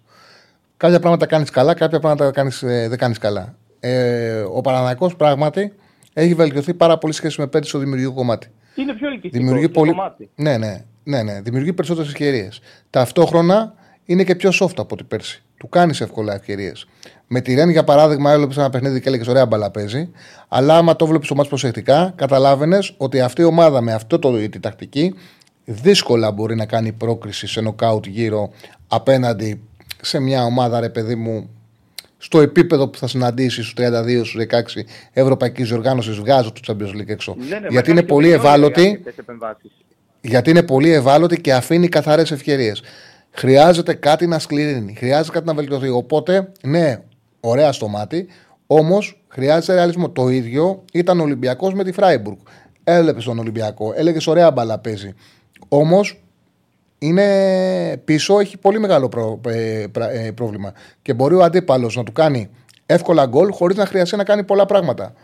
Αυτό το βελτίωσε με τη West Ham.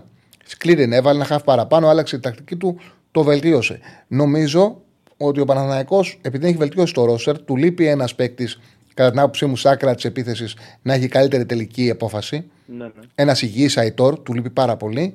Όμως μπορεί με μια τακτική παρέμβαση από τον προπονητή να είναι πιο δεμένος ανασταλτικά και να κρατήσει σε ένα μεγάλο βαθμό την ε, βελτιωμένη εικόνα που δείχνει. Κάτι του λείπει ακόμα όμως. Ναι, αυτό και δεν έρχεται η ερώτησή μου ότι εσένα στα μάτια σου, δηλαδή ακόμα ένα step ahead είναι η ΑΕΚ ακόμα και φέτος, δηλαδή θεωρείται φαβορή. Όπως θα βλέπεις τώρα τα πράγματα. δεν Κοίταξε, μπορεί να ξέρεις. είναι δύσκολο, θα, σου πω, θα σου πω, είναι δύσκολο γιατί είμαστε πολύ μακριά στο playoff. Θα παίξει ρόλο πώς θα είναι οι ομάδες στα playoff. Βλέπω ότι η ΑΕΚ τα συνεχόμενα παιχνίδια, ας έγινε ό,τι έγινε με τον ε, Πάουκ, τη δημιουργούν πρόβλημα, τη φέρνουν τραυματισμούς, επειδή παίζεις καλό τη με σένταση, την την ΑΕΚ, κουράζουν. Διακόπτω, είναι ότι από ό,τι, εγώ από ό,τι το νιώθω έχει και ένα μέταλλο. Αυτό είναι το συστήν της ΑΕΚ. Ναι, αυτό θα συνέχιζα.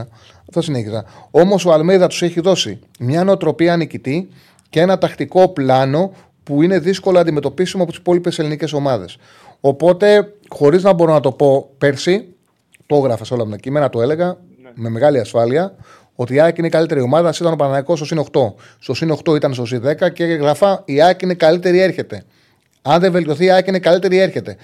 Τώρα βλέπω ότι παίζει ένα δύσκολο ποδόσφαιρο, όμως δεν έχει για παράδειγμα το σίγουρο γκολ από την κορφή της επίθεσης. Είναι σημαντικό. Δεν υπάρχει γκαρσία που βάζει γκολ. Ναι, και Ο στην Πόνσε άλλη ακόμα δεν να έχει πάρει λυθεί. πρόβλημα. Ναι, δηλαδή πρέπει να πάρει γκολ από τους υπόλοιπους παίκτες. Μην κοιτάξτε χτες. Εχθές ο Πάουκ παραδόθηκε. Δεν κερδίζει εύκολα τα άλλα παιχνίδια. Ο Ολυμπιακός πέρασε στην Κρήτη για πλάκα. Η Άγκ γκέλαρε. Τα υπόλοιπα παιχνίδια τον τη δυσκολεύουν. Ε, γι' αυτό το λόγο περιμένουμε. Προβλέπεις Νομίζω ότι ο μάχη Πάουκ είναι, ότι ο Πάουκ δείχνει ένα επίπεδο κάτω. Αλλά θα έχει την ευκαιρία του και αυτό στην Κυριακή με τον Ολυμπιακό να δείξει που μπορεί κάτι να αλλάξει. Προβλέπεις μάχη δηλαδή και φέτος. Δεν, θα- δεν βλέπεις κάποιον να ξεφεύγει. Ε, όχι, όχι, θα γίνει μάχη. Θα γίνει μάχη. Και θα παίξει ρόλο και η μεταγραφική περίοδο του Ιανουαρίου που εκεί έχασε πέρσι το δάθμο Παναναναϊκό. Ναι, που δεν ενισχύει. Πέρσι τον Ιανουάριο δεν έκανε μια μεταγραφή καλή που έπρεπε. Πήρε κάτι η Klein Schedler και τέτοια. Έπρεπε να κάνει μια καλή μεταγραφή, δεν την έκανε. Ε, επειδή όλες οι ομάδες έχουν ένα θέμα, όποια ομάδα κινηθεί πιο αποφασιστικά τον Ιανουάριο θα έχει πλεονέκτημα. Συμφωνώ σε αυτό. Αρκεί να έχει μείνει κοντά, βέβαια. Ναι, ναι, ναι, ναι, ναι. Και η δεύτερη ερώτησή μου, και η τελευταία για να συνεχίσουν και οι υπόλοιποι, είναι, μπα- αφού ήθελα να πω στο μπασκετικό, ε, πρώτον εντάξει, συγχαρητήρια και στην ομάδα μου που κέρδισε χθες, το Παναθηναϊκό. Ε, έδωσε μεγάλη χαρά. Ήταν μια ντρίκια νίκη, πήγε μπράβο. Μπράβο κιόλας να το πω και στο σεφ που ήταν ε, normal, δηλαδή ούτε έγιναν έκτροπα και μέχρι και ούτε πολύ βρυσίδι. Δηλαδή ο Λούκας περίμενε να φάει πιο πολύ βρίσιμο, να σου πω την αλήθεια. Γενικά είναι ένα καλό δείγμα αυτό, μακάρι να συνεχιστεί έτσι. Ε, ήθελα να πω ότι φέτος και δεν θα κατανομάσω κανέναν, κανέναν άνθρωπο και να μην σε φέρω και σε ένα σε δύσκολη θέση, δεν υπάρχει λόγος. Ε, με αφορμή το σημερινό του Ναν, και το κάνω ειλικρινά ως απορία. Δηλαδή, εσύ που είσαι ένας δημοσιογράφος και έχεις και κάποιες πληροφορίες παραπάνω εννοείται από μένα που δεν είμαι, δεν κάνω το ίδιο επάγγελμα. Πού εξηγεί και πού, ε, τι ερμηνεία δίνεις στο ότι φέτος, ειδικά, θα πω ειδικά στον Ολυμπιακό, έχει πέσει τόσο πολύ ο κόσμος, οι reporters στις μεταγραφές. Και θέλω να πω και παραδείγματα. Τον Ναν τον λέγανε σχεδόν έτοιμο να υπογράψει το καλοκαίρι. Α, δεν λέω τώρα, το καλοκαίρι. Δεν υπέγραψε. Υπέγραψε στο Παναθηναϊκό. Τον Μίροτιτς, να μου πεις αυτός οκ, έχει ένα αθλητικό ξεγέλα σε όλη την Ευρώπη. Αλλά και πάλι έπεσαν έξω. Τον θεωρούσαν σίγουρο. Δεν κατονομάζω, αλλά είχαν πει ότι έχει κλείσει κιόλας. Και αποκορύφωμα του James, που μέχρι και εσύ, χωρίς να σε ψέξω, καταλαβαίνεις, από απορία σου πω. έχω, ερώτηση κάνω, ε, τον θεωρούσες ότι είναι κλεισμένος. Γιατί φέτος, που κατά τη γνώμη μου φέτος ξέφυγε λίγο το πράγμα, δηλαδή γιγαντώθηκε, έπεσαν τόσο έξω στις μεταγραφές. Δηλαδή, ποια είναι, ποιος είναι ο λόγος; Κοίταξε να δεις. Επειδή υπήρχε πολύ μεγάλο ενδιαφέρον για το μπάσκετ, ασχολήθηκε πολλοί κόσμος. Επίσης, στις ε, μεταγραφές μέχρι να μπει τελική υπογραφή δεν υπάρχει βεβαιότητα. Ε, αυτό που συνέβαινε ήταν ε, ότι έβλεπες ότι ο κόσμος ενδιαφερόταν πολύ, ψαχνόσουν να μάθεις πληροφόρηση. Όταν έβγαινε, για παράδειγμα, θα σου πω για μεταγραφή που δεν έχω σχέση εγώ, με το Μύρωτιτ. Όταν έβγαινε από την πλευρά του Παναθηναϊκού ότι τα έχεις σπάσει με τον. ε, Ο, ο Μύρωτιτ, όταν μίλησε με τον Μπαρτσόκα, μετά έκλεισε κάθε, κάθε παράθυρο με τον ε, Ολυμπιακό. Δεν ήθελε να πάει στον Ολυμπιακό. Δεν του κούμπωσε, ρε παιδί μου, αυτό που του, αυτό που του είπανε στην ε, συζήτηση. Τα είχε διαφορετικά στο μυαλό του. Διαφορετικά έγιναν τα πράγματα. Όταν ήταν κλεισμένος από την Παρτιζάν, ήταν κλεισμένος στην Παρτιζάν και τελικά με αυτό που έγινε ε, αποφάσισε να μην πάει στην Παρτιζάν. Δεν είχε πολλές επιλογές. Η καλύτερη πρόταση την είχε κάνει με διαφορά ο Παναθηναϊκός. Και έβγαιναν οι, ρε- με διαφορά. Και έβγαιναν όλοι οι δημοσιογράφοι και λέγανε: Ο Παναθηναϊκός έχει κάνει την καλύτερη πρόταση. Υπάρχει αισιοδοξία να τον πάρει. Είχε την καλύτερη πρόταση. Ο Μύρωτης για δικούς τους λόγους αποφάσισε να μην πάει στον Παναθηναϊκό και να επιλέξει ένα πιο ήρεμο Μιλάμε, περιβάλλον. ναι. Ο δημοσιογράφος που έχει την αξιολόγηση και σου λέει έχει την καλύτερη πρόταση με, μακρι- ε, με, με διαφορά που μαθαίνει κιόλας από ότι έκανε μια πολύ καλή συζήτηση με τον Γιανακόπουλο και ότι είναι θετικός, λέει είναι πάρα μια ανάσα το Παναναναϊκό ο Μύρωτης. Τώρα, αν ο Μύρωτης αποφασίζει να μην πάει στο Παναναναϊκό και να επιλέξει τα λιγότερα λεφτά της Αρμάνη γιατί εκεί θα έχει λιγότερη πίεση και σου λέει το τελευταίο μου συμβόλαιο, πάμε να το κλείσουμε ήρεμα στο Μιλάνο, μην μπλέξω με τα Βαλκάνια. Γιατί αυτό συνέβη. Σου λέει: Εγώ είναι το τελευταίο μου συμβόλαιο. Θέλω να κλείσω ήρεμα την καριέρα μου, να κάνω ζωάρα στο Ειρηνικά, Μιλάνο. ειρηνικά. Ναι, οπότε αποφάσισε. Δεν μπορεί να το ξέρει ο δημοσιογράφος. Ο δημοσιογράφος έβαλε τα δεδομένα και θεώρησε ότι είναι κοντός στο Παναθηναϊκό και ήταν κοντός στο Παναθηναϊκό. Μην το Από καταλαβαίνω. εκεί και πέρα του, Απλά για τον James, σήμερα- για τον James Ναι. επειδή το έχω πει πάρα πολλές φορές, συνέβη το εξής. Εγώ είχα την ενημέρωση ότι ήταν και Τετάρτη, θυμάμαι και τη μέρα, ότι ήρθαν σε επαφές και το ήθελε ο James με, την, ε, με τους Αγγελόπουλους. Τους διαβεβαίωσε ότι μέχρι την Κυριακή θα έχει πάρει την ελευθέρωση του από τη Μονακό. Τα βρήκανε στα οικονομικά, σε όλα, σε όλα και περίμεναν ναι, μέχρι την Κυριακή να πάρει την ελευθέρωση του. Εμένα μου μεταφέρθηκε αυτή η πληροφορία. Έδωσα ότι είναι σχεδόν παίκτης του Ολυμπιακού. Ε, δεν κατάφερε να πάρει. την ελευθερία. Πίστευε, επειδή δεν τα έχει καλά και με τον προπονητή του. Αυτή είναι η πραγματικότητα. Πίστευε ότι θα καταφέρει να την πάρει την ελευθερία του. Δεν την πήρε, ε, δεν έγινε αποδεσμευτεί. μεταγραφή. Ναι, ναι, συμβαίνουν αυτά όμως. Συμβαίνουν αυτά. Απλά Δεν μπορεί. επειδή σήμερα βλέπω και την εκπομπή. Δεν θα κατανομάσω πάλι. Ε, το πρώην site που ήσουν, γιατί βλέπω φανατικά την εκπομπή την μεσημεριανή. Και είπε ο Παντελής, ας πούμε, εντάξει να το πούμε, δεν είναι κρυφό, ότι Όχι, όχι, δεν είναι κακό. ο Ολυμπιακός στο το καλοκαίρι, γιατί σχολιάζει τη μεταγραφή Ναν, ότι ο Ολυμπιακός το καλοκαίρι είχε έναν παίκτη που γούσταρε να έρθει στον Πειραιά, γούσταρε να έρθει στον Ολυμπιακό, τα είχε όλα έτοιμα και να το πούμε έτσι, το, το, το στράβωσε ο ίδιος ο Ολυμπιακός. Δηλαδή, από αυτό που είπες σήμερα, το στιγμιότυπο, μπορεί να μην το έχεις δει. Το είπε ξεκάθαρα, φωτογράφησε τον James, εντάξει, τι κάνει νιά στα κεραμίδια. Γιατί Το είπε James δεν το συγκεκριμένα- στράβωσε ο ίδιος Ολυμπιακός. Δεν νομίζω ότι θα λέει για τον James, γιατί το James ξέρει καλά ο Παντελής, δεν το στράβωσε ο ίδιος Ολυμπιακός. Άρα, Ε, δηλαδή, το ο- θέμα μα- δεν μα- είναι μα- καν να σου πω- μα να σου πω- λάθος, ότι- Μα να σου πω και κάτι. Να σου πω και κάτι. Με τον James έχει γίνει το εξής. Ο Γιανακόπουλο τον ε, έβγαλε από το Instagram. Ναι. Ε, είπε και ο ίδιος ο Γιανακόπουλο που ήταν φίλοι ότι τα έχει βρει σε όλα με τον Ολυμπιακό. Ο ίδιος ο James πλέον έχει αρχίσει και κάνει like σε δημοσιεύσεις παικτών του Ολυμπιακού.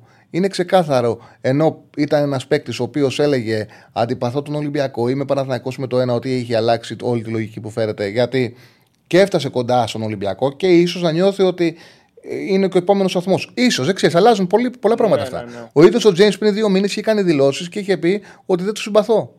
Ο ίδιος. Αυτά αλλάζουν όμως. Αυτό είναι Και καλά, ο, είναι ε, καλά, αυτό, έτσι είναι; εγώ, εγώ να σου πω την αλήθεια, γιατί πιστεύω. Πιστεύω πραγματικά ότι επειδή είδε ότι ο Γιανακόπουλο έκανε άνοιγμα και έριξε λεφτά στην αγορά, ήθελε να τον πλησιάσει. Και ενοχλήθηκε πάρα πολύ που δεν τον πλησίασε και το πήρε εκδικητικά. Γιατί ο Τζέμι αυτοπροτάθηκε στο ξεκίνημα στον Ολυμπιακό. Και μετά έπεισε πρώτα τους Αγγελόπουλους και οι Αγγελόπουλου έπεισαν τον Μπαρτσόκα για να κινηθούν για τη μεταγραφή. Άρα το Έτσι έργο πιστεύω εγώ. στράβωσε Με την ε, Μο- Μονακό δηλαδή. Εκεί στράβωσε το έργο με λίγα λόγια. Ε, ξεκάθαρα, ναι, δεν μπόρεσε να πάρει την ελευθερία σου. Καταλαβαίνω, OK, OK. Το 'πιασα, το 'πιασα. Να σπάσει το συμβόλαιό του, δηλαδή. Σε ευχαριστώ πάρα πολύ. Έγινε καλή συνέχεια σου εύχομαι. Να είσαι καλά, φίλε μου. Εγώ, εγώ χάρηκα πολύ. Πάμε στον επόμενο. Χαίρετε. Καλησπέρα. Καλησπέρα, Τσαρλί. Καλησπέρα, φίλε. Τον Σάικ, τι κάνεις; Γεια σου, Αντώνη, μια χαρά. Για ένα φίλο που λέει ότι δεν μιλήσαμε για Ολυμπιακό, παιδιά, εγώ στο ξεκίνημα μίλησα για τα πάντα. Από εκεί και πέρα, καλέστε, κάλεσε τους να μιλήσουμε, να καλέσει τους φίλους Ολυμπιακού να μιλήσει για τον Ολυμπιακό Σοφία. Αλλά εντάξει, πάντα αυτό γίνεται. Όταν έχει ντέρμπι, μιλάμε για τον ντέρμπι. Έτσι γίνεται συνήθως. Αν και ο Ολυμπιακός είχε δύσκολο παιχνίδι και το έκανε ο ίδιος εύκολα, έτσι. Ε, συνέχισε, φίλε. Ε, ήμουν στο γήπεδο χθες. Ήταν, δεν ξέρω αν πέρασε και από την τηλεόραση, ήταν αρκετά ωραία η ατμόσφαιρα χωρίς παρατράγουδα και ήταν ζεστός ο κόσμος. Και έπαιξε, είχε και μια ωραία κίνηση της ΠΑΕ, έπαιξε κατά τη διάρκεια του ζεστάματος ε, ένα βίντεο με αποκρούς του Στάκοβιτς και μετά είχε μια ρυθμικά φώναξαν το όνομά του, ξέρω εγώ, ο κόσμος. Ήταν μια ωραία κίνηση. Ναι, ναι, έκανε και δηλώσεις που ήταν ε, πολύ ευγνώμων για το, αυτό που έκανε η διοίκηση της ΑΕΚ. Δεν το περίμενε. Και είπε μάλιστα ότι είχε παίξει τόσα χρόνια στην, ε, στην Αυστρία, στη Σάλσμπουργκ, δεν του είχε τύχει ποτέ κάτι τέτοιο. Ναι, ήταν, Τον άγγιξε σαν δηλαδή αυτά αυτή η βιντεάκια απόφαση. Που κάνουν Στο NBA τους παίχτες τα αφιερώματα και τα παίζουν στη, στις οθόνες. Ήταν ωραία κίνηση.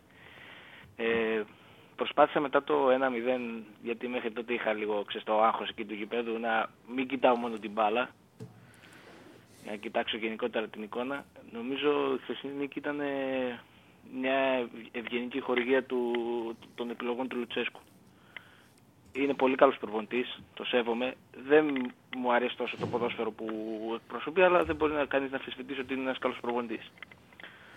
Αλλά με τις επιλογές που έκανε δεν, μπο- δεν γινόταν αυτό να βγει. Δηλαδή μιλάμε, υπήρχαν συνεχόμενα, είχε- υπήρχαν σε όλους τους χώρους mismatch. Δηλαδή αυτό το Βιερίνα Πινέδα είναι ένα. Ένα δίδυμο Και τι που του δεν έκανε βγαίνει. ο Αλμέιδας στο ξεκίνημα; Στο ξεκίνημα του ρίξε Ελίασον. Ελία... Και τον εκούρασε, ένα δεκάλεπτο του ρίχνει Ελίασον, τον διέλυσε και μετά του ξαναφέρνει τον Πινέδα και τον βρήκε κουρασμένο.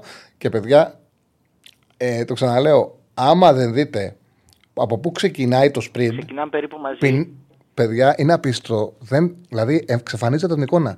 Νομίζεις ότι ο Βιερίνια είναι εκτός φάσης. Πρέπει να, να βρεις το βίντεο από την αρχή για να δεις ότι ξεκινάνε μαζί. Και του κάνει sprint και τον κοιτάει. Δεν τον βλέπει. Και μένει 15 με 20 μέτρα πίσω.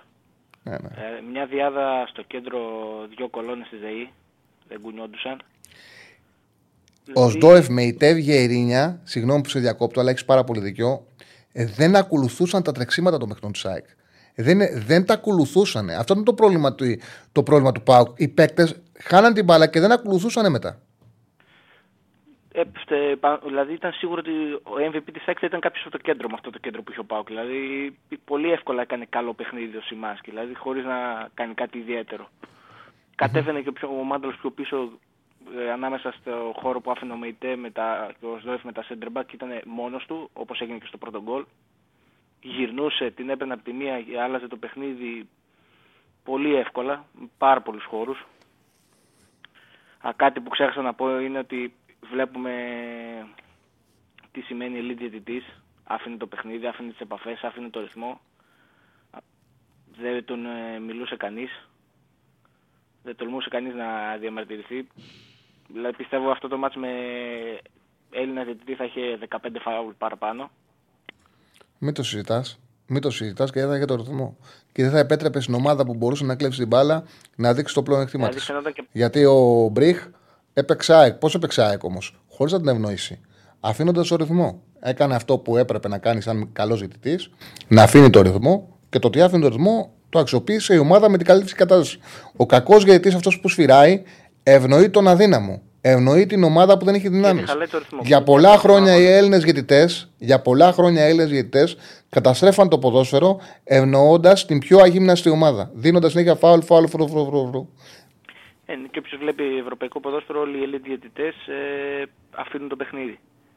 Ε, βέβαια. Ιστε, Ιστερόγραφο, ο, ο Μαρέσκα που τον ε, λέ- βρίζαμε έπαιξε το Ιντερ Ρώμα. Ιντερ Ρώμα. Και το, Όχι, και, το καλός οποίο, διαιτητής. και το οποίο πάλι άφηνε το παιχνίδι και ήταν και ένα ωραίο παιχνίδι. Καλός διαιτητής. Καλός διαιτητή. Έχεις σφυρίξει πολλά παιχνίδια. Όποτε βλέπεις Ιταλικό ποδόσφαιρο, έχεις σφυρίξει πολλά, με- πολλά μεγάλα παιχνίδια. Τι συζητάς τώρα. Ήταν και ε, το διαχειρίσει και ό,τι συνέβη με ηρεμία πάρα πολύ σωστά και γι' αυτό το λόγο βρέθηκε και εύκολα άκρη. Σου... Εύκολα. Αν είχαμε Έλληνα διαιτητή στο 40 Καρεσκάκη, φάουλ. τι θα γινότανε; Στο Καρεσκάκη σου λέω. Α, στο Τι θα Καραϊσκάκης, γινότανε; ε, θα είχαμε... Τι θα γινότανε; Μέχρι που θα μπαινε μέσα και θα σφύριζε του παίκτες Παναγού να βγουν το φόβο του. Τι θα γινότανε; Έπειτα ο Μαρίνο δεν ασχολήθηκε καθόλου. Ούτε ενδιαφέρθηκε ποιος είναι ο Μαρινάκης, ποιος είναι ο Καραβαπάς, ποιος είναι ο παράγοντας του Παναθηναϊκού. Δεν ενδιαφέρθηκε καθόλου. Έκανε τη δουλειά του ήρεμα, ήσυχα, τον άκουσε κανένας. Έγραψε το φίλο αγώνος. Μετά ξανά έσυλε ένα υπόμνημα με τρεις παρατηρήσεις. Τελείωσε η ιστορία. Αυτό ήταν. Μόνο από το ύφος τους, δηλαδή φάνηκε και χθες Ναι. όπω είπα. Ε, απορώ. αυτό- Εγώ απορώ Ναι. πώς γίνεται να υπάρχουν άνθρωποι που να κάθονται και να συζητάνε για τους Έλληνες διαιτητές, κάνουν και εκπομπές κιόλας, και το πόσο και πώς πρέπει να επιστρέψουν οι Έλληνες διαιτητές για να έχουμε ελληνικό ποδόσφαιρο. Ο- Χεστήκαμε. Ο- Πραγματικά. Δεν μας ενδιαφέρει καθόλου η ελληνική διαιτησία. Καθόλου δεν μας ενδιαφέρει. Δεν υπήρχαμε, είχαμε ποτέ καλά δείγματα με την ελληνική διαιτησία. Ναι, μια χαρά είμαστε. Όχι, όχι. Μια χαρά Στο- είμαστε. Δόξα τω Θεώ και την στο Παναγία. Μια χαρά παιχνίδι είμαστε. Θα είχε 40 φάουλ. Θα είχε 40 φάουλ. Ε, άσε μου, άσε μου. Δεν φταίνε οι άνθρωποι να σου πω κάτι. Από απλό παράδειγμα. ανασφάλεια. Σκέψου πώς. Δεν είναι αυτό, μωρέ. Δεν έχουν μεγάλη πίεση. Σκέψου εδώ κακομίρι ο γιατρός. Ο γιατρός που έκανε ε, αυτή τη δουλειά από χόμπι για να πηγαίνει στα παιχνίδια και να βλέπει τα μάτς, πόσο πίεση, πόσο πίεση σου ασκήθηκε. Μέχρι τα κλάματα έβαλε. Ξέρεις πόσο του φαντάσου τώρα πόσο πίεση ασκείται στο διαιτητή. Φαντάσου τώρα σε αυτή τη διαδικασία να ήταν Έλληνας διαιτητής. Είναι εύκολο. Εδώ το γιατρό τον τρελάνανε. Του βγάλανε όλες τις φωτογραφίες στα social media. Ξαφνικά ο άνθρωπος έφτασε να λένε οι μεν ότι τον βράβευσε ο Ρεσιτέχνης ο Ολυμπιακός, μάθαμε το όνομά του, μάθαμε τι είδαμε τις φωτογραφίες του. Οι άλλοι να λένε ότι είναι Παναθηναϊκός, να βλέπει ξαφνικά να βγαίνουν όλες τις φωτογραφίες προς τα έξω από άνθρωπου αλόφρονους φανατικούς που επειδή κατάλαβανε ότι ένας άνθρωπος αυτή τη στιγμή έχει μια δύναμη και αυτό που θα γράψει θα επηρεάσει είτε τον Παναθηναϊκό είτε τον Ολυμπιακό, αυτό που νιώθαν ανάγκη να κάνουν είναι να βρούνε ποιος είναι και να τους δημιουργήσουν όσο γίνεται μεγαλύτερη πίεση. Φανταστείτε πόσο πίεση ασκείται στο διαιτητή. Τι να σου κάνει ο διαιτητής; Τι να σου κάνει; Δεν είναι. Γι' αυτό το λόγο λέω: αφήστε τους Έλληνες διαιτητές στην ησυχία τους να διαιτητεύουν τα υπόλοιπα παιχνίδια, τα ντέρμπι, τα μεγάλα μάτς, ξένοι. Να έρχονται να διαιτητεύουν και να φεύγουν. Εννοείται τέτοιο επίπεδο. Ε, το center for του ΠΑΟΚ αυτός του Σαμάτα πραγματικά ήταν σαν να παίζει με 10 ο ΠΑΟΚ. Δηλαδή το Μουκουντή ήταν βούτυρο στο ψωμί του, δηλαδή έβγαινε από μπροστά, του την έπαιρνε, τον έσπροχνε. Τίποτα, τίποτα. Καμία... Ό,τι πιο κοντινό σε μπο- μπόρχα έχει εμφανιστεί.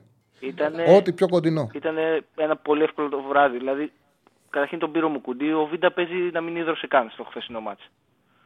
Πολύ εύκολο. Είναι από τις λίγες φορές που βλέποντας το παιχνίδι νιώθεις ότι μπορείς να το μαρκάρεις έναν αντίπαλο παίκτη.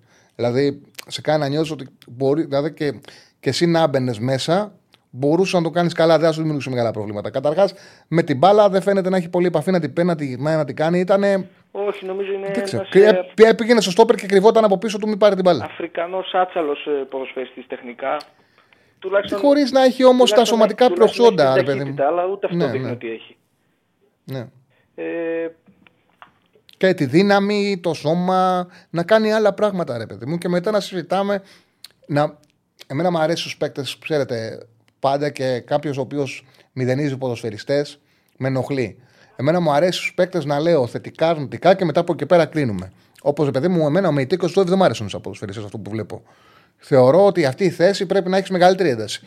Όμως, δεν πάβει ο Σντόεφ να είναι καλός στο κεφάλι, να είναι κάθετος, να μπορεί να σου κάνει γκολ με το κεφάλι, να σου γεμίζει την περιοχή. Ο Μεϊτέ σε χώρο έχει μια καλή πάσα, έχει μια ποιότητα, καλό κοντρόλ. Άμα πάρει χώρο και χρόνο θα παίξει καλά. Σε εύκολα μάτς, αν του αφήσει χώρο και χρόνο θα παίξει. Με τριάδα μπορεί να σταθεί. Όμως εμένα είναι σαν παίκτης δεν μου αρέσει γιατί του λείπει η ένταση, η ενέργεια, τα τρεξίματα τα οποία είναι απαραίτητα για τη θέση. Και τον βλέπεις να χάνει την, την μπάλα και να πηγαίνει ράθιμα. Όμως πάντα μου αρέσει να λέω πλεονεκτήματα, αρετές και μειονεκτήματα. Στον Σαμάτα δεν έχω βρει ένα πλεονέκτημα να αξίζει να το βάζουμε στη συζήτηση. Όσο βλέπουμε. ναι, ναι. Νομίζω το, το, κεντρικό, το κεντρικό δίδυμο στον άξονα στον Σιμάσκι που παίζει με απίστευτη ενέργεια και τον Γιόνσον που παίζει και αυτός με ενέργεια και φεύγει συνέχεια κάθετα από αυτό το πρόσθεσε φέτος ειδικά στο παιχνίδι του. Ήταν πολύ. Ένα, ήτανε πάλι και αυτό μη μάτς είχαν. Δηλαδή στο κέντρο ήταν πολύ εύκολη η, η επικράτησή τους. Μμμ. Ε, δεν περίμενατε τόσο άνετη νίκη. Ε, καλή, καλή εικόνα έδειξε. η ΑΕΚ. Τα βασικά, βασικά, ε, τα βασικά έκανε, απλά τη βοήθησε ο ΠΑΟΚ. Φτιάχνει λίγο το πρόγραμμα από εδώ και πέρα. Μπορεί να πάρει λίγο πιο έρημες νίκες και να δώσει λίγο χρόνο στις επιστροφές ε, να πάρουν ρυθμό. Μμμ. Το, Το χρειάζεται, σημα- το χρειάζεται η σημαντικό είναι να δούμε και πο- ποιοι θα είναι διαθέσιμοι στο μάτι με την Πέμπτη. Πιστεύω, Η ΑΕΚ έβγαλε πάντως δύσκολο πρόγραμμα. Πιστεύω με- ότι και η Φυσιά έβγαλε θα μπορέσει να τραυματισμούς. κερδίσει. Έβγαλε τραυματισμούς και βαθμολογικά είναι καλά. την Κυφσιά θα μπορέσει να Έβγαλε κερδίσει. δύσκολο πρόβλημα, τραυματισμούς. Δεν παίρνει γκολ από το φόρτης και βαθμολογικά είναι καλά. Έγινε τσάλι. Ευχαριστώ πολύ. Να μιλήσουμε Ευχαριστώ πάρα πολύ. Να είσαι καλά. Ε, πάμε, πάμε στον επόμενο κατευθείαν. Χαίρετε. Έχω φτιάξει και ένα χίτμα από Κωνσταντέλια. Και πες και το Πολ πώς πάει, Στέφανε. Δείξε και το hitman που έχεις φτιάξει και το Πολ. Παρήγγειλε Ο Φούξη ένα χίτμα. Οπότε Και τα like. το- Και τα like. Να κάνουμε like. Οπότε το Πολ ε, αυτή τη στιγμή έχετε ψηφίσει περίπου 675. Ποιος ήταν ο χθεσινός MVP της ΑΕΚ; Έχετε αναδείξει πρώτο το Σιμάνσκι με 43%. Σημάνσκι και ψήφισα Κι εγώ. κι εγώ. Ε, ακολουθεί ο Πινέδα με 28%. Μάνταλος με 16% και Λίασον με 13%. Είχε γεμάτο μάτσο Σιμάνσκι και έκανε πολλά πράγματα. Όλοι κάνανε, όλοι, καλάνε, όλοι δώσανε σε αυτή την, το πλεονέκτημα που είχε η ΑΕΚ, αλλά νομίζω ότι πιο πολύ μεσογείπεδο είδαμε Σιμάνσκι. Ε, έλα Κώστα, σε ακούω πώς είδες την ομάδα σου. Μου κάνει εντύπωση, περίμενα να, δω, να βγουν περισσότεροι παγκοτζίδε να πω την αλήθεια σήμερα. Έχουν βγει αξίδε. Παγκοτζίδε, νομίζω ο πρώτος έκανε λάθος. Η ανάγκη μου για να κράξω τον Λουτσέσκου που είναι βουτυρό στο ψωμί μου και να πω τον Στέφανο ότι είναι παιχτάρα, γιατί Στέφανε είσαι παιχτάρα, περίμενα μισή ώρα την αναμονή μου. Λοιπόν, ε, για μένα το μάτι το χάνει 100% ο Λουτσέσκου. Κανένας παίκτης δεν πήγε καλά. Κανένας. Δηλαδή, οι μόνες μονάδες που μπορείς να πεις ότι σώθηκαν λίγο από το παιχνίδι είναι ο Μεϊτέ που είναι αργός αλλά τουλάχιστον κατάφερε να κερδίσει μερικές μονομαχίες, να, να βάλει λίγο το σώμα, λίγο το έτσι, λίγο το αλλιώς. Ο Μπάμπα που κι αυτός ενώ δεν ήταν σε καλή μέρα προσπάθησε να κάνει πέντε πράγματα. Και ο Κωνσταντέλιας που είπα και στον Στέφαν να βάλει hit map του γιατί ήθελα να δω μέχρι πού αναγκαζόταν να φτάσει, πόσο πίσω αναγκαζόταν να φτάσει. Α, για και να φαίνεται πάρει κιόλα και εκεί αριστερά που πάει. Φαίνεται. για να κιόλας. πάρει την μπάλα, μπας και καταφέρει να, κα- να, να ανεβάσει λίγο την ομάδα. Λοιπόν, ξεκινάμε. Ο χειρότερος ποδοσφαιριστής, Εκτές Πάω. βέβαια, εκτές βέβαια, έπρεπε και ο Κωνσταντέγιας να έχει μεγαλύτερη συμμετοχή, να γίνει πιο πολύ χαφ, να στηρίξει τον ΜΕΙΤΕ και τον ε, Οσδόεφ, να διακρίνει την αδυναμία που είχε η ομάδα του και μόνος του και να πάρει και, και την πρωτοβουλία να παίξει πιο πολύ σαν τρίτος χαφ και όχι σαν δεύτερος επιθετικός. Το έκανε, ήθελε και ακόμα σε μεγαλύτερο βαθμό κατά την άποψή μου. Φάνηκε πολύ η απουσία του Τάισον εχθές. ε, Ε, συμφωνώ Τσάρλι, αλλά μην ξεχνάμε ότι είναι και ένα παιδί 20 χρονών. Δηλαδή, Ναι, οι βέβαια, α- δεν το συζητάω. Οι απαιτήσεις που έχουμε πλέον από τον Κωνσταντέλια είναι τρομακτικές. Δηλαδή, θεωρώ ότι φτάνουμε σε ένα σημείο το ότι επειδή δεν είναι ο Μέση, ε, δεν ήταν καλός. Καταλαβαίνω αυτό που λες, έχεις δίκιο, ότι έπρεπε να, να γίνει τριάδα στα χαφ. Αλλά δεν μπορώ να περιμένω από τον Κωνσταντέλια να έχει την εμπειρία να μπορεί να κάνει και αυτό μέσα στο γήπεδο. Να διαβάσει έτσι το παιχνίδι τακτικά για να το κάνει αυτό. Δεν μπορώ να έχω αυτή την απαίτηση. Ναι, οκ. Όχι, απλά γενικά ήταν η επιθετική. Η τριάδα πίσω από, η τριάδα πίσω από τον φορ μαζί με τον φορ ήταν εξαφανισμένη. Δηλαδή πήρε πολύ λίγα πράγματα. Από τον Δεσπότοφ δεν πήρε τίποτα. Ο Δεσπότοφ το βάλα και στην κάρτα. Είχε 6-13 μεταβιβάσεις, 15 επαφές μπάλας. Ήταν σχεδόν εκτός παιχνιδιού. Εκτός παιχνιδιού. Ναι, και ο Ζήφκοβιτς που που ούτε αυτός μπορεί να θεωρηθεί ιδιαίτερα εντός παιχνιδιού. Προσπάθησε να κάνει και αυτός, αλλά δεν μπορούσε, δεν μπορούσε να κάνει κάτι η ομάδα. Και θα πάω σε αυτό. Ξεκινάμε με τον χειρότερο παίκτη της ομάδας. Ο οποίος δεν φταίει. Είναι ο Βιερίνια. Φταίει ο Λουτσέσκου. Πώς είναι δυνατόν να βάζεις τον 37χρονο Βιερίνια μετά από 90. Δώσου μου 10 δευτερόλεπτα γιατί μου άρεσε αυτό που είπες, που έκανες. Ε, ψήφισε ποιος ήταν ο χειρότερος παίκτης του ΠΑΟΚ. Σαμάτα, που θα ψήφιζα εγώ. Ενκόκ. Μεϊτέ. Ε, δεν ξέρω ποιον να, προ- ποιον να βγάλω έξω. Γιατί και ο Σδόεφ ήταν πολύ κακός και ο Μεϊτέ ήταν πολύ κακός και ο Βιερίνια ήταν πολύ, κα, πολύ κακός. Οπότε πάμε ξανά. Βιερίνια ένα σίγουρα, έτσι; Βιερίνια Εκόνγκ. Σαμάτα δύο σίγουρα. Ε, Εκόνγκ, Εκόνγκ. Ενκόγκ σίγουρα τρία.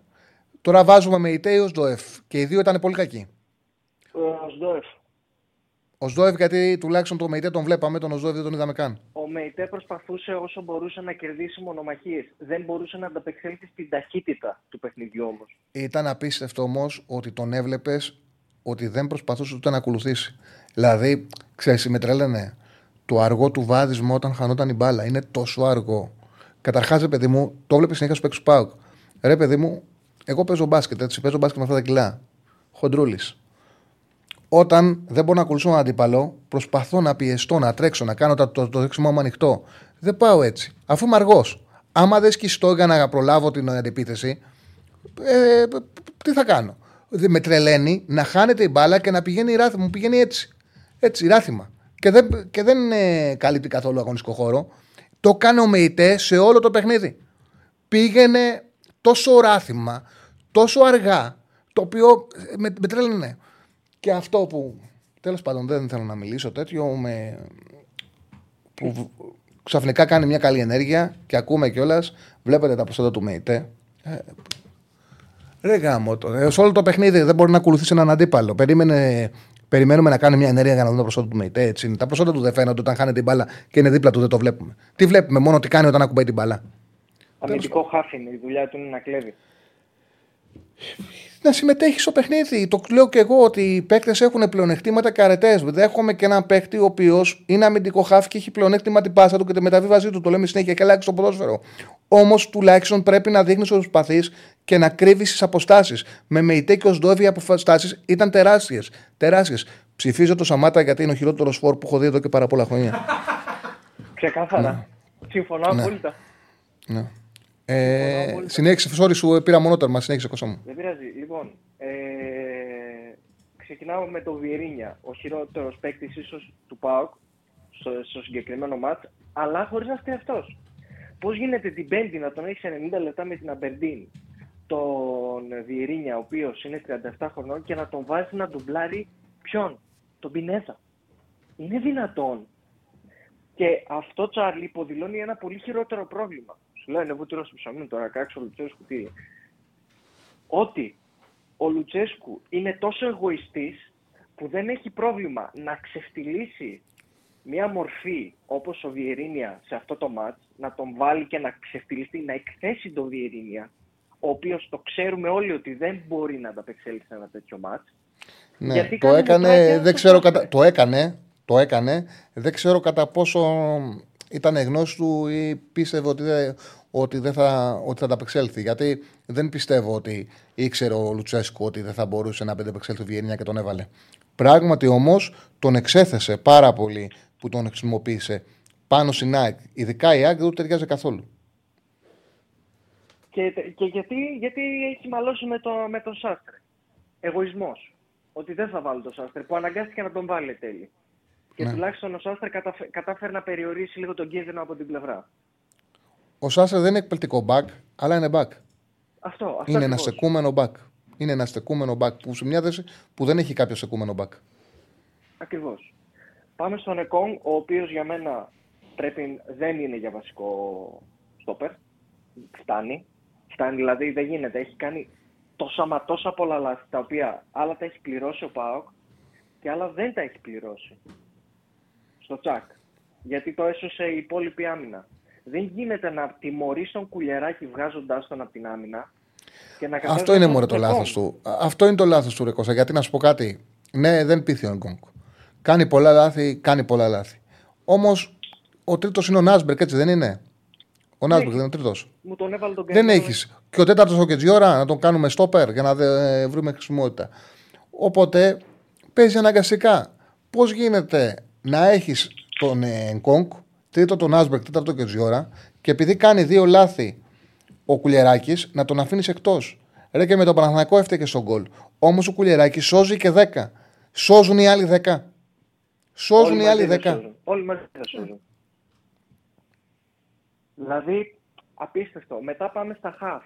Πώς γίνεται να μπαίνει σε μια διαδικασία Λουτσέσκου να μου βάζεις δύο αργά χαφ που είναι και οι δύο αργοί, δεν μπορούν να τρέξουν, δεν μπορούν να διεκδικήσουν σε μια ομάδα η οποία τι, τι ποδόσφαιρο παίζει. Πιέζει όλες τις γραμμές.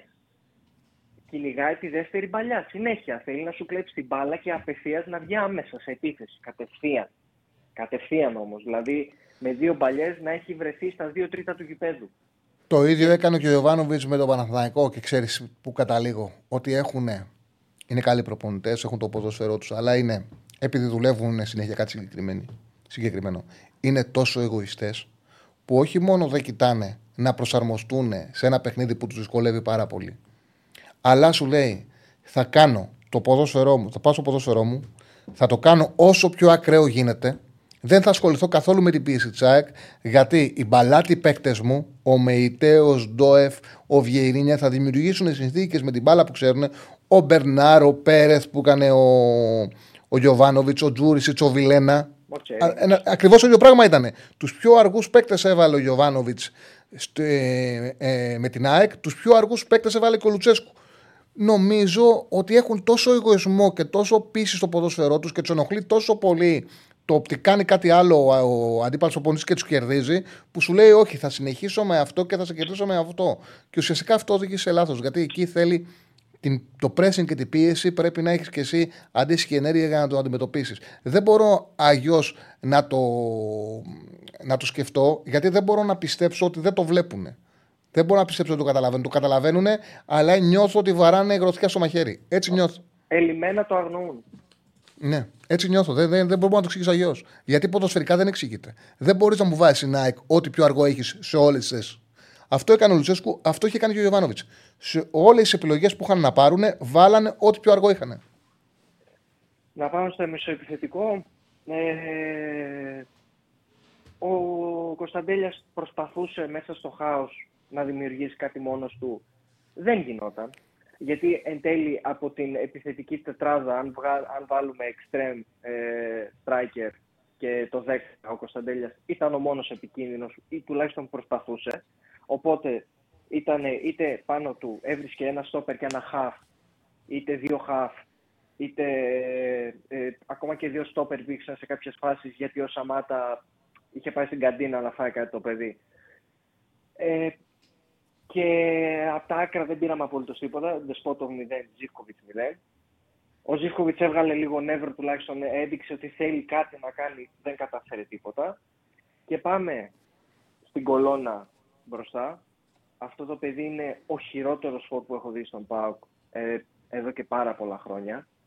Με έχει κάνει να μου λείψει ο Σβιντεύσκι. Πιστεύω ότι ο Σβιντεύσκι ήταν τρεις φορές ανώτερος από το Σαμάτα. Για μένα Ναι, ο ναι, Σαμάτα εντάξει, πρέπει ήταν, να φύγει. Ήταν φόρο Βιντέρη. Για μένα ο Σαμάτα πρέπει να φύγει. Για μένα δηλαδή το χειμώνα πες του αδερφέ, άστο, δεν πειράζει. Καλή συνέχεια. Και φέρε φόρ. Ε, δηλαδή είναι, είναι τρομακτικό να, πω, να πούμε όπως πρέπει να πούμε συγχαρητήρια στην ΑΕΚ, συγχαρητήρια στον Αλμέιδα για αυτό το απίστευτο ποδόσφαιρο που παίζει. Γιατί έχει πάρει την ταυτότητα από οποιοδήποτε άλλο προπονητή αυτή τη στιγμή στην Ελλάδα. Δηλαδή δεν υπάρχει. Έχει δομήσει τόσο καλά την ομάδα. Η ομάδα ξέρει ακριβώς τι πρέπει να κάνει, πώς πρέπει να το κάνει, σε ποιες ταχύτητες πρέπει να το κάνει. Κλέβει παντού την μπάλα. Δεν υπάρχει. Δηλαδή είναι απίστευτο αυτό, αυτό το ποδόσφαιρο που παίζει η ΑΕΚ είναι πραγματικά θέλεις να κάθεσαι και να το βλέπεις. Είναι ωραίο ποδόσφαιρο. Είναι γρήγορο Ισχύει. ποδόσφαιρο. Λουτσέσκου. Ε, Στέφανε, πόσο έχουμε ακόμα; Μέχρι και 57, γιατί μετά θα Πόσες γραμμές πόσες γραμμές έχουμε; Ε, τον Κώστα και άλλη μία. Α, οκ, ωραία. Μέχρι και 57. Ναι, ναι, ναι. Θα προσπαθήσω, Ωραία, Κώστα. Όχι, συνέχισε, συνέχισε. θα προσπαθήσω να το κάνω Ολοκλήρωσε. πιο γρήγορα γίνεται. Συγχαρητήρια στον Αλμέιδα, απίστευτος προπονητής. Ειλικρινά, θα ήθελα πολύ να είχαμε τον Φερέιρα, τον Αμπέλ. Πιστεύω θα ήταν ματσάρες στο ΤΑΕ ΠΑΟΚ. Θα έβλεπες πραγματικό σκάκι, γιατί και ο Αμπέλ Φερέιρα τέτοιο ποδόσφαιρο έπαιζε. Τέτοιο ποδόσφαιρο ήθελε να παίξει. Άμεσο, γρήγορο. Ε, συγχαρητήρια στους ε, παίκτες της ΑΕΚ, για, όχι, όχι για το παιχνίδι, γιατί το παιχνίδι κυρίως το έχασε ο ΠΑΟΚ που δεν κατέβηκε ποτέ. Η ΑΕΚ έκανε τα βασικά και κέρδισε αέρα για πλάκα.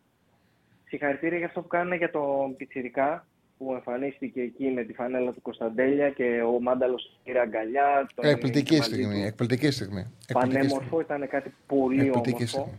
Οπότε συγχαρητήρια στην Άκη γι' αυτό. Ωραία Ε, ανθρώπινη στιγμή. Δεν, ε, είναι κι άλλα πολλά που θέλω να πω, δεν προλαβαίνω, δεν θέλω να, να βγει το επόμενο το παλικάρι, οπότε θα ξαναπάρω άμα είναι αύριο. Να Σε ευχαριστώ πάρα πολύ, ολοκληρώσουμε. Κώστα μου. Καλή συνέχεια, κάντε όλοι like, κάντε όλοι like τώρα, πριν κλείσει η εκπομπή. Πώς πάμε, Στέφανε, στα like; 315 like έχουμε. 400 για Εντάξει, πλάκα. θα... Όχι, έχουμε ακόμα 10 λεπτά. Κάντε like, τα έχουμε ανάγκη, τα χρειαζόμαστε. 400 Ε, Χαιρετώ. σωστό. Και γεια σου, φίλε Κώστα. Πώς ξεκίνησε το, το νέο μας πολ, Ποιον βγάζουν χειρότερο; Ε, το μαύρο άτι. 46%, 47%. Ποιος ήταν ο χειρότερος παίκτης του ΠΑΟΚ χθες; Ε, Σαμάτα με 46%, Βιερίνια 25%, Ενκόγκ 19%, Οσντοεύ 10%. Ξέρεις, συγκλήτωσε ο ΣΔΟΕΒ. Δεν υπήρχε πουθενά. Δεν φάνηκε, δεν τον είδανε. Οπότε πήρε 10%. Δεν υπήρχε στο γήπεδο. Ήταν σαν να μην έπαιζε. Λοιπόν, πάμε στον επόμενο. Τι ωραία αυτά. Έλα, φίλε. Καλησπέρα, Καλησπέρα. Ιάκωβος από Σαντορίνη. Γεια σου, Ιάκωβε. Να μιλήσουμε λίγο ποδοσφαιρικά για το... Ε, τόση ώρα αυτό κάνουμε. Ναι, μωρέ, πλάκα κάνω, πλάκα που κάνω. Καταρχήν, ε, ε, να, εγώ θέλω να δώσω συγχαρητήρια στο, στο Γιόνσον. γιατί τον έχουμε λίγο βγάλει από την εξίσωση, γιατί αν παρακολουθήσουμε όλο το παιχνίδι, θα δούμε ένα σφιχτικό man to man πάνω στον Κωνσταντήλια, από τον οποίο τον, πυρο- τον περιόρισε και λόγω έλλειψης ε, εμπειρίας ο μικρός εγκλωβίστηκε ε, χωρίς να έχει και καμία βοήθεια ουσιαστική γύρω του. Και νομίζω ότι είναι από το ξεκίνημα της σεζόν θετικός σε όλα τα παιχνίδια που έχει παίξει. Σε όλα τα παιχνίδια, σε όλα. Ο Γιόνσον έχει κάνει κάτι μοναδικό στο όταν παίζει man to man. Σε κάνει να μην τον βλέπεις, ειδικά από την τηλεόραση, αλλά να είναι τόσο επιδραστικός όσο χρειάζεται ο προπονητής του. Νομίζω. Έχω αυτή την εντύπωση.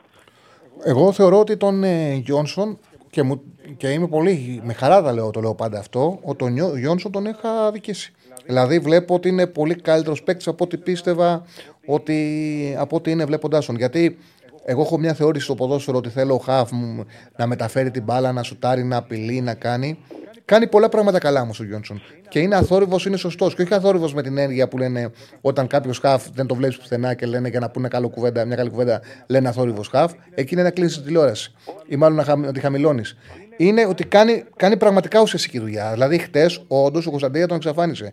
Όντως, έπαιζε επιθετική άμυνα εκπληκτική. Α, μπράβο. Είναι, κάνει καλή δουλειά. Θα Πολύ. αναφερθώς σε αυτόν γιατί τόση ώρα δεν έχω ακούσει τίποτα.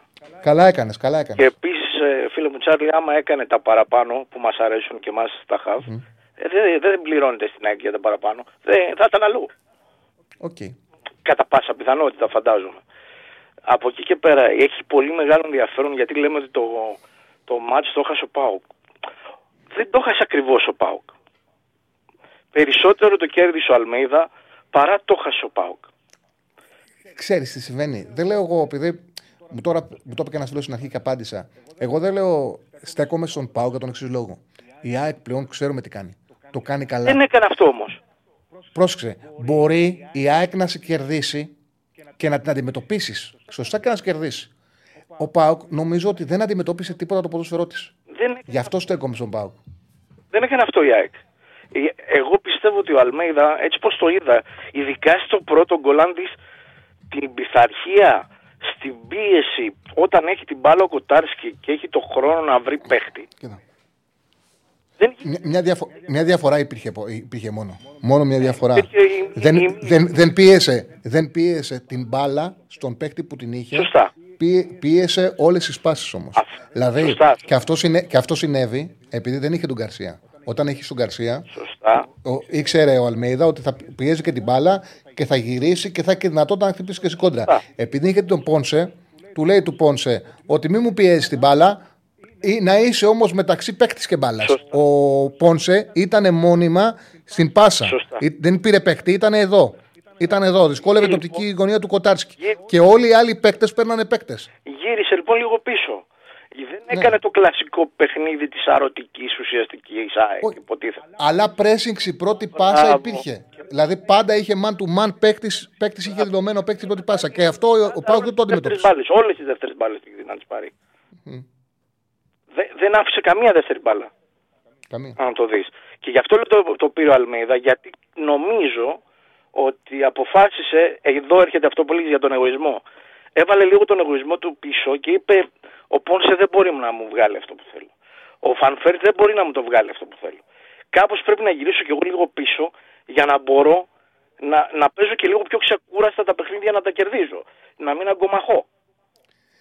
Απλά δεν έμεινε πίσω. Ε, Εδώ είναι το ίδιο. Απλά στον παίκτη που, πρεσάρει, που πρέσαρε την μπάλα, του έδωσε εντολή. Μην μου πηγαίνεις και μου κουράζεσαι να μου πρεσάρεις την μπάλα. Παίζε παίκτη. Ναι, αν πε- πρεσάρει όμως αυτό στην μπάλα, Ναι, αναγκαστικά... κλείνε ρε παιδί μου το πώς λένε. Ήξερε ότι δεν μπορεί να το κάνει ο Αν Πόνσε. πρεσάρει αυτό Αλλά- στην μπάλα, όποιος είναι αυτός, αναγκαστικά θα ανέβουν άλλοι τέσσερις όμως να πρεσάρουν.